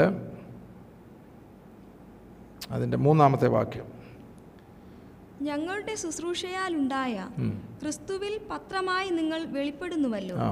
അത് മഷി കൊണ്ടല്ല ജീവനുള്ള ദൈവത്തിന്റെ ആത്മാവിനാൽ അത്ര ജീവനുള്ള ജീവനുള്ള ദൈവത്തിന്റെ ആത്മാവ് മഷി കൊണ്ടല്ല ജീവനുള്ള ദൈവത്തിന്റെ ആത്മാവിനാൽ അത്രേ അല്ലേ? അപ്പോൾ ഈ വചനം നമ്മുടെ പുസ്തകത്തിൽ എഴുതിയിരിക്കുന്ന വചനം ആത്മാവിൽ നമ്മുടെ ഉള്ളിന്റെ ഉള്ളിൽ ഇബ്രാഹിം നമ്മൾ വായിക്കുമ്പോൾ ഞാൻ എന്റെ ന്യായപ്രമാണം അവരുടെ ഉള്ളിലാക്കി അവരുടെ ഹൃദയങ്ങളിൽ എഴുതും അല്ലേ? അതാണ് ആത്മാവിന്റെ വചനം. ആ വചനത്തെ പറ്റിയാണ് റോമാലേഖനം എട്ടാമത്തെ അധ്യായം രണ്ടാമത്തെ വാക്യത്തിൽ നാം വായിക്കുമ്പോൾ ജീവന്റെ ആത്മാവിന്റെ പ്രമാണം എനിക്ക് പാപത്തിന്റെയും മരണത്തിന്റെയും പ്രമാണത്തിൽ നിന്ന് ക്രിസ്തുവേശുവിൽ സ്വാതന്ത്ര്യം വരുത്തി? സ്വാതന്ത്ര്യം എന്ന വാക്ക് പല സ്ഥാനങ്ങളിൽ റോമാലേഖനത്തിലുണ്ട്. അത് നമ്മൾ സൂക്ഷ്മതയോട് വായിക്കുകയാണെങ്കിൽ അവിടെ എല്ലാം ആത്മാവിന്റെ പ്രമാണം ആത്മാവ് അക്ഷരമല്ല ആത്മാവ് അപ്പോസ്തലനെ അക്ഷരം എന്ന് പറയുമ്പോൾ ന്യായപ്രമാണം എന്നിവിടെ പറയുമ്പോൾ അതിൽ അക്ഷരത്തിന്റെ പ്രമാണത്തെ പറ്റിയാണ് പറയുന്നത്. അല്ലേ? എന്നാൽ ആത്മാവിലാണ് നമ്മുടെ ഉള്ളിൽ എഴുതപ്പെടുമ്പോഴാണ് പുതിയ നിയമം. അതാണ് ന്യൂ കവനന്റ്. അത് ജീവന അത് ജീവന്റെ വചനം ജീവന്റെ ആത്മാവിന്റെ പ്രമാണം. അവിടെയും പ്രമാണം എന്ന് എഴുതി റോമാലയൻ എട്ടാമത്തെ അധ്യായത്തിൽ നമ്മൾ ജഡത്തെയല്ല ആത്മാവിനെ അനുസരിച്ച് നാലാമത്തെ വാക്യം. ആത്മാവിനെ അനുസരിച്ച് നടക്കുന്ന നമ്മൾ ന്യായപ്രമാണത്തിന്റെ നീതി നിവൃത്തിയാകട്ടെ. എന്ന് പറഞ്ഞാൽ ന്യായപ്രമാണത്തിലുള്ളത് നമ്മുടെ ഉള്ളിൽ ജീവനായിട്ട് വന്നിട്ട് ആ ജീവന്റെ ജീവനിൽ നമ്മൾ ജീവിക്കുമ്പോൾ അതിനകത്തെ നീതി പ്രവർത്തികൾ പുറത്തു വരും. അല്ലേ? പുറത്തു വരും. അപ്പോൾ അത് നമ്മൾ ചടങ്ങല്ല ആചാരമല്ല. പെസഹ നമ്മൾ ആചരിക്കുകയല്ല. പെസഹ നമ്മൾ നിവൃത്തിയാകും. പുളിപ്പില്ലായ്മ ആചരിക്കുകയല്ല. പുളിപ്പില്ലായ്മ നമ്മൾ നിവൃത്തിയാണ് പുളിപ്പില്ലായ്മയുടെ ജീവിതം വിശുദ്ധ ജീവിതം.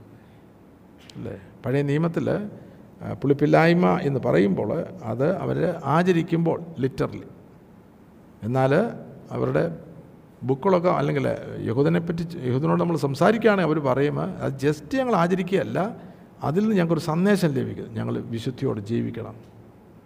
ശരി? ആ ഭാഗം നമ്മൾ നമുക്ക് മനസ്സിലാകുന്നില്ലല്ലേ? കൺസർവേറ്റീവ് ആയിട്ടുള്ള ജ്യൂസിനോട് ചോദിക്കുകയാണെങ്കിൽ അത് ഞങ്ങൾ പുളിപ്പില്ല ഞങ്ങളുടെ പുളിപ്പെല്ലാം ഞങ്ങളുടെ വീടുകളിൽ നിന്ന് എടുത്ത് കളയുന്നത് ജസ്റ്റ് ആ വീടിന്റെ ശുദ്ധീകരണം മാത്രമല്ല ഞങ്ങളുടെ ശുദ്ധീകരണം കൂടെ. ഞങ്ങളതിനെപ്പറ്റി ചിന്തിക്കും. അല്ലേ? പാപപരിഹാര ദിവസം അടുത്ത ഉത്സവം. പാപപരിഹാര ദിവസം എന്ന് പറയുമ്പോൾ അവർ കൺസർവേറ്റീവ് ജ്യൂസ് അവർ ദൈവം അവർ ഇരിക്കും ദൈവം. യഹോയുടെ സന്നിധിയിൽ ഇരുന്നിട്ട് അവർ ചിന്തിക്കും ആ ദിവസങ്ങളിൽ. കഴിഞ്ഞ വർഷക്കാലം ഞാൻ ആരോടെങ്കിലും എന്തെങ്കിലും ദോഷം ചെയ്തിട്ടുണ്ട്? ഇൻഫാക്റ്റ് അത് എല്ലാ ദിവസവും ചിന്തിക്കുന്ന യഹൂദന്മാരുണ്ട്. ഞാൻ അവരുടെ ബുക്കുകളൊക്കെ വായിക്കുമ്പോൾ മാ ലോഡ് എന്നിട്ട് ആരോടെങ്കിലും ഒന്ന് കയർത്ത് സംസാരിച്ച് എങ്കിലും മുഖഭാവം മാറിയെങ്കിൽ അവരെ വിളിച്ച് അവരോട് ക്ഷമ ചോദിക്കുന്നു. അത്ര ഗൗരവമായിട്ട് ജീവിക്കുന്ന യഹൂദന്മാർ ഇക്കാലയളവിലും ഉണ്ട്. അല്ലേ? അപ്പോൾ നാം അതിൽ നിന്നൊക്കെ നമുക്ക് ചില സന്ദേശം കിട്ടണം. നമുക്ക് തോന്നിയതുപോലെ നമ്മൾ ജീവിച്ചിട്ട് അവരെയും കുറ്റം പറഞ്ഞ് ഇവരെയും കുറ്റം പറഞ്ഞ് ചർച്ചിൽ വന്ന് വഴക്കുണ്ടാക്കി സ്ഥാനവും മാനവും ലോകസ്നേഹികളായിട്ട് ഓടുന്നു അല്ലേ? കുറുവ എന്നെ രക്ഷിക്കുമെന്ന് പറഞ്ഞു. നോ അതിനകത്ത് there is it doesn't make any sense അല്ലേ? അല്ലേ? അങ്ങനെ ജീവിച്ച് നമുക്കിത് പ്രാപിക്കാം. അത് അതിനകത്ത് മീൻ അത് ഭോഷത്തരമായിട്ടുള്ള ചിന്തയത്. അല്ലേ? അപ്പോൾ കൃപയെന്ന് പറയുമ്പോൾ ഞാൻ കൂടെ കൂടെ ദുഷ്കാമ പ്രവൃത്തിക്കല്ല. അല്ലേ? യാ നമ്മുടെ ബലഹീനതകളിൽ നിന്ന് വരുന്നത് കർത്താവ് ക്ഷമിക്കും നിശ്ചയമാണ് തത്സമയത്ത് കൃപ ലഭിപ്പാനായിട്ട് കൃപാസനത്തിലേക്ക് ഓടിച്ചെല്ലാൻ നമുക്ക് പിന്നെ നമുക്ക് നമുക്ക് ധൈര്യം ഇല്ല നമുക്ക് ആ പ്രവേശനം തുറന്നിരിക്കുന്നു. എന്നാൽ ഈ ജീവിതയാത്രയിൽ പാപത്തിൽ നിന്ന് പാപ കുഞ്ഞിക്കുവാനല്ല ദൈവം നമ്മളെക്കുറിച്ച് ആഗ്രഹിക്കുന്നത്. പാപ സ്വഭാവങ്ങളിൽ നിന്ന് പടിപടിയായിട്ട് നമ്മൾ വിടി വിടുതൽ പ്രാപിച്ച് ദൈവവചനത്താലും ദൈവത്തിന്റെ ആത്മാവിനെ ശക്തിയാൽ സ്വാതന്ത്ര്യം പ്രാപിച്ച് അപൂർണതയിൽ എത്തുവാനായിട്ടാണ് നമ്മളെ വിളിച്ചിരിക്കുന്നത് ഓ അത് ദൈവമക്കൾ അറിഞ്ഞിരുന്നെങ്കിൽ ഇത് ശക്തിയേറിയ ഒരു പാതയാണ് ദൈവമക്കളെ. ദൈവത്തിന്റെ ആത്മാവിനെ നൽകി ജീവനുള്ള വചനം നൽകി അല്ലേ? സർവതും സൃഷ്ടിച്ചതായിട്ടുള്ള ദൈവത്തിന്റെ വചനം നമ്മുടെ ഉള്ളിൽ ഇതിന് നൽകാമെന്ന് വാഗ്ദത്വമുണ്ടെങ്കിൽ ആത്മാവിനെ ആത്മാവ് നമ്മളിൽ വസിച്ചുകൊണ്ട് ആത്മാവിനാൽ നടത്തപ്പെടാമെന്നുള്ള വാഗ്ദത്വം നമുക്കുണ്ടെങ്കിൽ അതിന്റെ ജീവിത യാഥാർത്ഥ്യത്തിലേക്ക് വരുമ്പോഴാണ് നമ്മൾ ആത്മമനുഷ്യരാകുന്നത്. അല്ലേ? ഇതിനെ ജയിക്കുവാനായിട്ടുള്ള ദൈവത്തിന്റെ ശക്തി ആത്മാവിന്റെ ശക്തി വചനത്തിന്റെ ശക്തി നമ്മുടെ ഉള്ളിൽ വ്യാപരിക്കുന്നു. അവന്റെ ബലത്തിൻ വല്ലഭത്വത്താൽ വിശ്വസിക്കുന്നവരുടെ ഉള്ളിൽ വ്യാപരിക്കുന്നവന്റെ ശക്തിയുടെ അളവറ്റ വലിപ്പം ഇന്നതെന്ന് നാം അറിയേണ്ടതായിട്ടുണ്ട്. അല്ലേ പിശാചിന് അടിമപ്പെട്ട് ജീവിക്കുവാനല്ല നമ്മളെ വിളിച്ചിരിക്കുന്നത്. പാപത്തിന് അടിമപ്പെട്ട് ജീവിക്കുവാനല്ല നമ്മളെ വിളിച്ചിരിക്കുന്നത്. ലോകസ്നേഹത്തിൽ മുങ്ങി ജീവിപ്പാനല്ല നമ്മളെ വിളിച്ചിരിക്കുന്നത്. നമ്മൾ സ്വർഗീയന്മാരാണെന്നുള്ള ബോധമാണ് ദൈവത്തിന്റെ ആത്മാവ് നമ്മളിൽ വസിക്കുന്നു. ദൈവത്തിന്റെ വചനം നമ്മളിൽ ജീവനാകുന്നു. Praise the Lord hallelujah ആ ജീവനിൽ ആത്മാവിന്റെ ശക്തിയിൽ ആൻഡ് ഓവർകമ്മിങ് ലൈഫ് ഇതിനെ എല്ലാം ജയിക്കുന്നതായിട്ടുള്ള ഒരു ജീവിതം നമുക്ക് വേണ്ടി വാഗ്ദത്തം ചെയ്തു. അതെന്റെ അവകാശം. അതാണ് നമ്മുടെ വാഗ്ദത്തം. അല്ലേ? അതാണ് നമ്മുടെ ജീവിതം. അല്ലേ? ഓ ഹാല ലൂയ അപ്പോൾ ദൈവമായ കർത്താവ് നമ്മളെ ആ വലിയ റിയലൈസേഷനിലേക്ക് ഈനോ സ്വർഗീയമായതിലേക്ക് കൊണ്ടുവരട്ടെ. അകമേ പുറമേ ഉള്ളതല്ല അകമേ യഹുദനാൻ അല്ലേ? എന്തോ അകമേ യഹുദനാൻ ഒരു പരിച്ഛേദന. ആ പരിച്ഛേദന നമ്മൾ കൊലോസ് ലേഖനത്തിൽ സ്നാനത്തെപ്പറ്റി പഠിക്കുമ്പോൾ പോസ്റ്റൽ അവിടെ എഴുതിയിരിക്കുന്നത് കൊലോസ് ലേഖനം ആ, രണ്ടാമത്തെ അധ്യായം പതിനൊന്ന് പന്ത്രണ്ട് വാക്യങ്ങൾ. അവരിൽ നിങ്ങൾക്ക് ക്രിസ്തുവിന്റെ പരിച്ഛേദനയാൽ ജഡശരീരം ഉരിഞ്ഞു കളഞ്ഞതിനാൽ തന്നെ ആ കൈ കൊണ്ടല്ലാത്ത പരിച്ഛേദനയും ലഭിച്ചു. കൈകൊണ്ടല്ലാത്തൊരു പരിചയം ലഭിച്ചെന്നാ അല്ലേ? അതായത് സ്നാനത്തിൽ നിങ്ങൾ അവനോടുകൂടെ സ്നാനത്തിൽ നിങ്ങൾ അവനോട് കൂടെ അടക്കപ്പെടുകയും അവനെ മരിച്ചവരുടെ ഇടയിൽ നിന്ന് ഉയർത്തെഴുന്നേൽപ്പിച്ച ദൈവത്തിന്റെ വ്യാപാര ശക്തിയുള്ള വിശ്വാസത്താൽ അവനോട് കൂടെ നിങ്ങളും ഉയർത്തെഴുന്നേൽക്കുകയും ചെയ്തു. അതെന്തൊരു വ്യാപാര ശക്തിയാ? അനുഭവിച്ചിട്ടുണ്ടോ അത്? അല്ലേ ഞാൻ അങ്ങ് ആഗ്രഹിക്കണം എന്റെ വിശ്വാസനാൻ ഞാൻ എടുക്കുന്ന സമയത്ത് അതൊന്നും അനുഭവിച്ചിരുന്നെങ്കിൽ ഇല്ല എനിക്കതൊന്ന് അറിഞ്ഞുകൂടായിരുന്നു ആരും പഠിപ്പിച്ചുമില്ല. എന്നാൽ ബിഹൈൻഡ് ദ സീൻ നമ്മൾ അറിയാത്തൊരു മേഖല ദൈവം നിശ്ചയമായിട്ട് വിശ്വാസത്തോട് നമ്മളത് സ്നാനം ഏൽക്കുമ്പോൾ ഒരു പ്രവൃത്തി നടക്കുന്നുണ്ട്. നമുക്ക് അത്രത്തോളം ഫീൽ ആ സമയത്ത് ചെയ്യുന്നില്ല എങ്കിലും ഒരു പ്രവൃത്തി നടക്കുന്നുണ്ട്. കാരണം നമ്മൾ കൽപ്പന അനുസരിക്കുക അനുസരിക്കേണ്ട പോലെ അനുസരിക്കുമ്പോൾ ജീവിക്കാനായിരിക്കണം നമ്മൾ സ്നാനപ്പെടേണ്ടത്. അല്ലേ? പഴയവനെ കൊണ്ട് ആദാമിനെ കൊണ്ട് കുഴിച്ചിട്ട് ക്രിസ്തുവിലെ പുതിയ മനുഷ്യനായിട്ട് ജീവന്റെ പുതുക്കത്തിൽ നടക്കുവാനായിട്ടുള്ള ഉറപ്പോടുകൂടി ആയിരിക്കും നമ്മൾ വിശ്വാസനാം സ്വീകരിക്കണം. അല്ല അതും വേണ്ടവണ്ണൊന്നും ഉപദേശമില്ല എങ്കിൽ ആ, ആ പരിജ്ഞാനം ഇല്ല. ആ, അവിടെയും സ്നാനമൊക്കെ വെറുതെ ഒരു ചടങ്ങായിട്ട് തീരുന്നു. അല്ലേ? എന്നാൽ ഇതിനകത്തൊരു വ്യാപാര ശക്തിയുണ്ട്. അതായത് സ്നാനത്തിൽ നിങ്ങൾ അവനോടുകൂടെ അടക്കപ്പെടുകയും അവനെ മരിച്ചവരുടെ ഇടയിൽ നിന്ന് ഉയർത്തെഴുന്നേൽപ്പിച്ച ദൈവത്തിന്റെ വ്യാപാര ശക്തിയുള്ള വിശ്വാസത്താൽ അതാ വിശ്വാസം.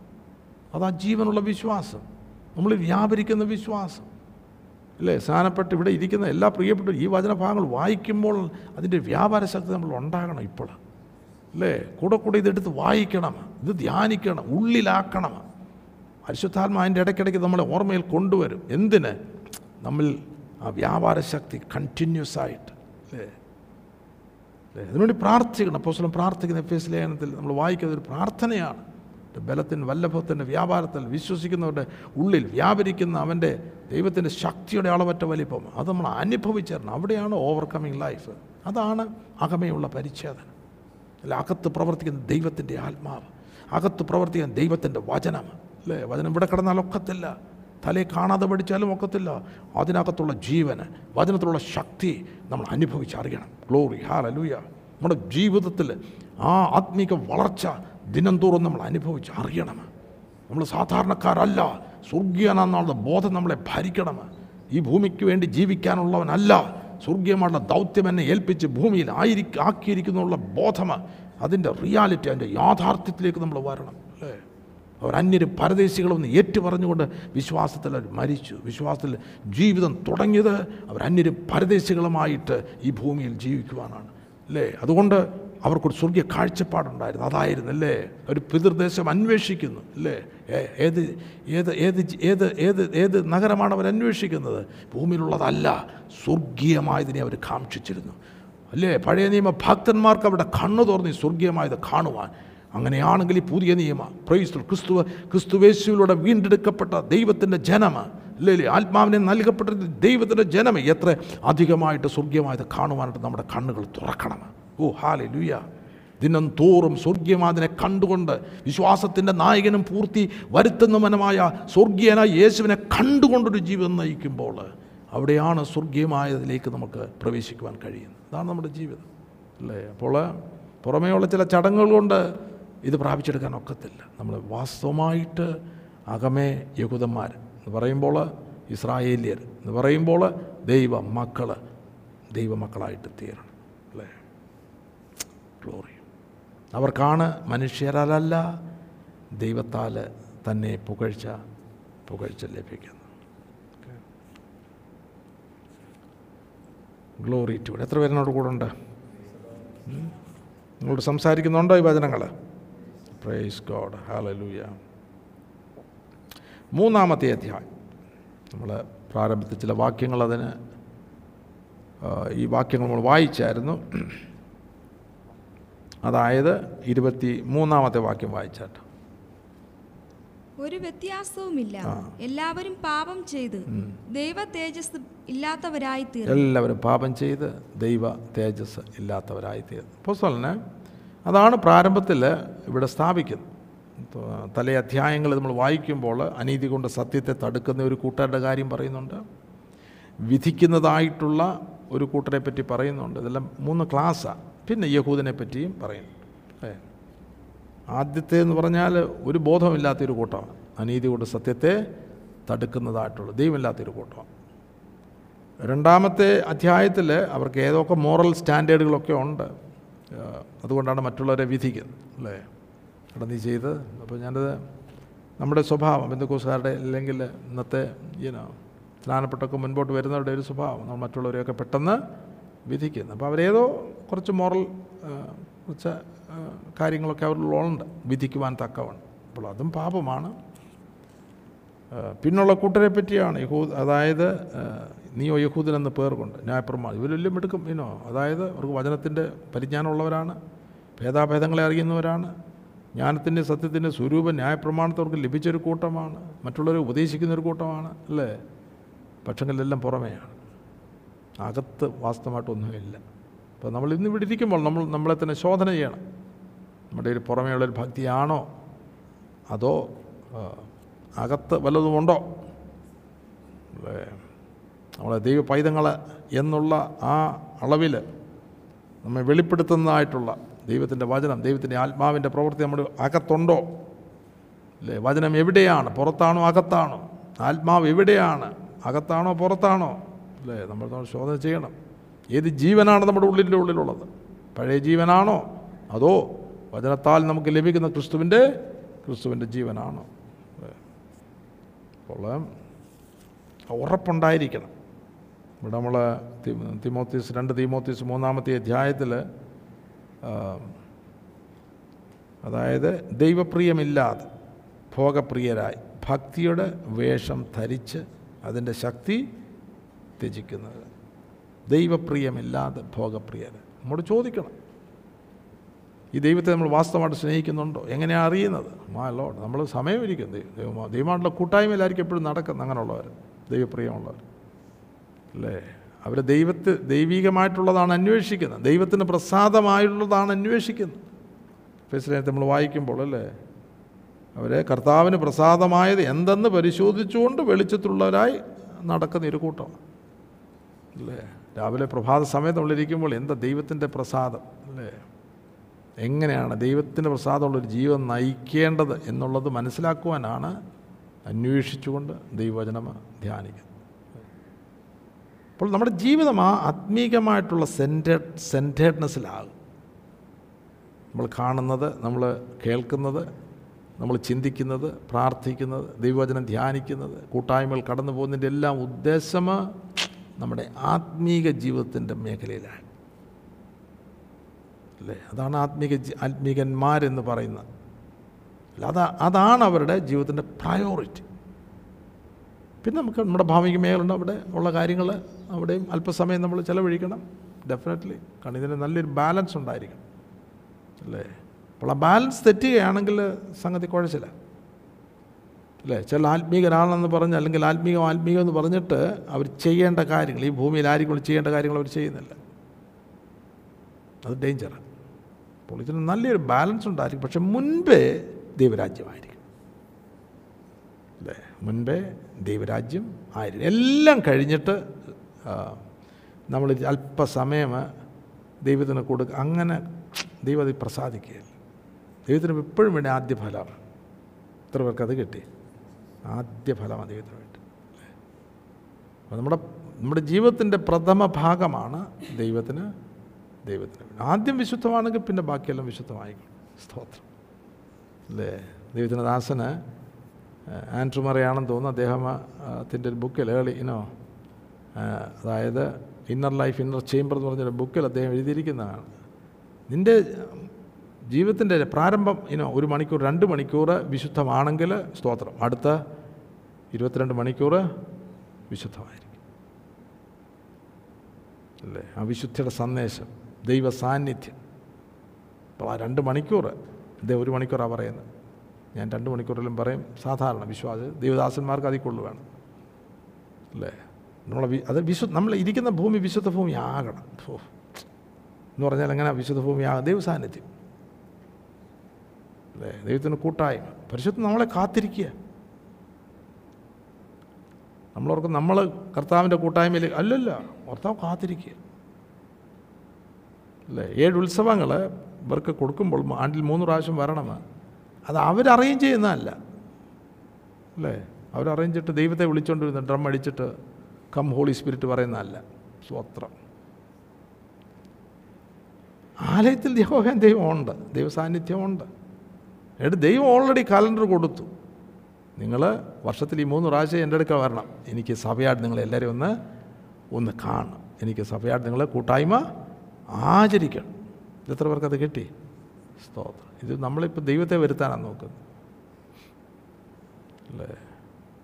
അങ്ങനെയാണ് ദൈവമക്കൾ ഓ പാട്ടുകളൊക്കെ പാടി. നമുക്കറിയാം നൂറ്റി ഇരുപത്തൊന്നാം സങ്കീർത്തനം പോലെ ചില ഭാഗങ്ങൾ വായിക്കുമ്പോൾ ആരോഹണ ഗീതം അല്ലേ? അസിയോൻ മലയിലേക്ക് അവർ പാട്ടുമൊക്കെ പാടി കയ്യൊക്കെ ആദ്യഫലമുണ്ട് ആദ്യഫലത്ത് കറ്റടയാണെങ്കിൽ ആദ്യഫലമൊക്കെ അവരൊക്കെ കാണും അത് വലിയ അനുഗ്രഹം കാരണം എന്തോ അവരെ കാത്ത് ദൈവം ഇരിപ്പുണ്ട് ആ ദൈവത്തിന്റെ സാന്നിധ്യത്തിലേക്ക് പോവുകയാണ് ദൈവം കാത്തിരിക്കുക കുഞ്ഞുങ്ങൾ നമ്മുടെ ജീവിതത്തിൽ ഓർത്തോണം ആ പ്രഭാത സമയത്ത് കാത്തിരിക്കുക എന്റെ മോൻ ഇപ്പം വരും സ്തോത്രം എനിക്കൊരു കൂട്ടായ്മ അപ്പോൾ നമ്മൾ ഓടിച്ചിരുന്ന് പെട്ടെന്ന് പെട്ടെന്ന് നമ്മൾ ആവശ്യങ്ങളൊക്കെ പറഞ്ഞ് ഇപ്പം സാധിപ്പിച്ചു തരണം എന്നൊക്കെ നമ്മൾ വിളിച്ച് പറഞ്ഞതിന് ശേഷം ദൈവത്തിന് ദൈവം വാ തുറക്കുന്നതിന് മുമ്പ് നമ്മൾ സ്ഥലം വിട്ട് കഴിഞ്ഞു. സ്തോത്രം. Goodbye. അല്ലേ കൊള്ളാം. അങ്ങനെയല്ല നമ്മുടെ നമ്മുടെ ഏർലി മോർണിംഗ് പ്രെയർ നമ്മൾ ചെന്ന് കാത്തിരിക്കണം. ദൈവം അവിടെ ഉണ്ട് ചിലർക്ക് ദൈവ സാന്നിധ്യം പെട്ടെന്ന് കിട്ടുകയല്ല.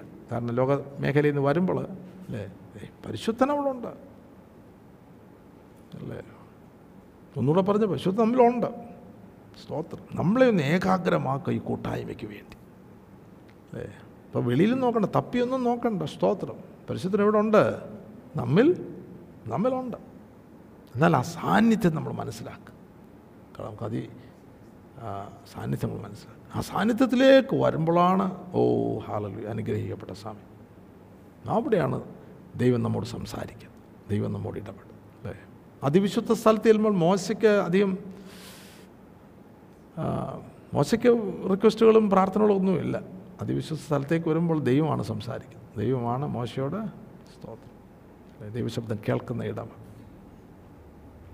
ഉള്ള ദൈവമായ കർത്താവ് നമ്മളെ സഹായിക്കട്ടെ. അകമേ ഉള്ളവനാണ് യഹോദൻ. ആത്മാവിൽ. അക്ഷരത്തിലല്ല ആത്മാവിലുള്ള ഹൃദയ പരിച്ഛേദന. Amen T V network Christian internet channel സുവിശേഷീകരണത്തിന്റെ വ്യത്യസ്ത മുഖം തേടിയുള്ള യാത്ര YouTube and Facebook. Amen T V network Trivandrum Kerala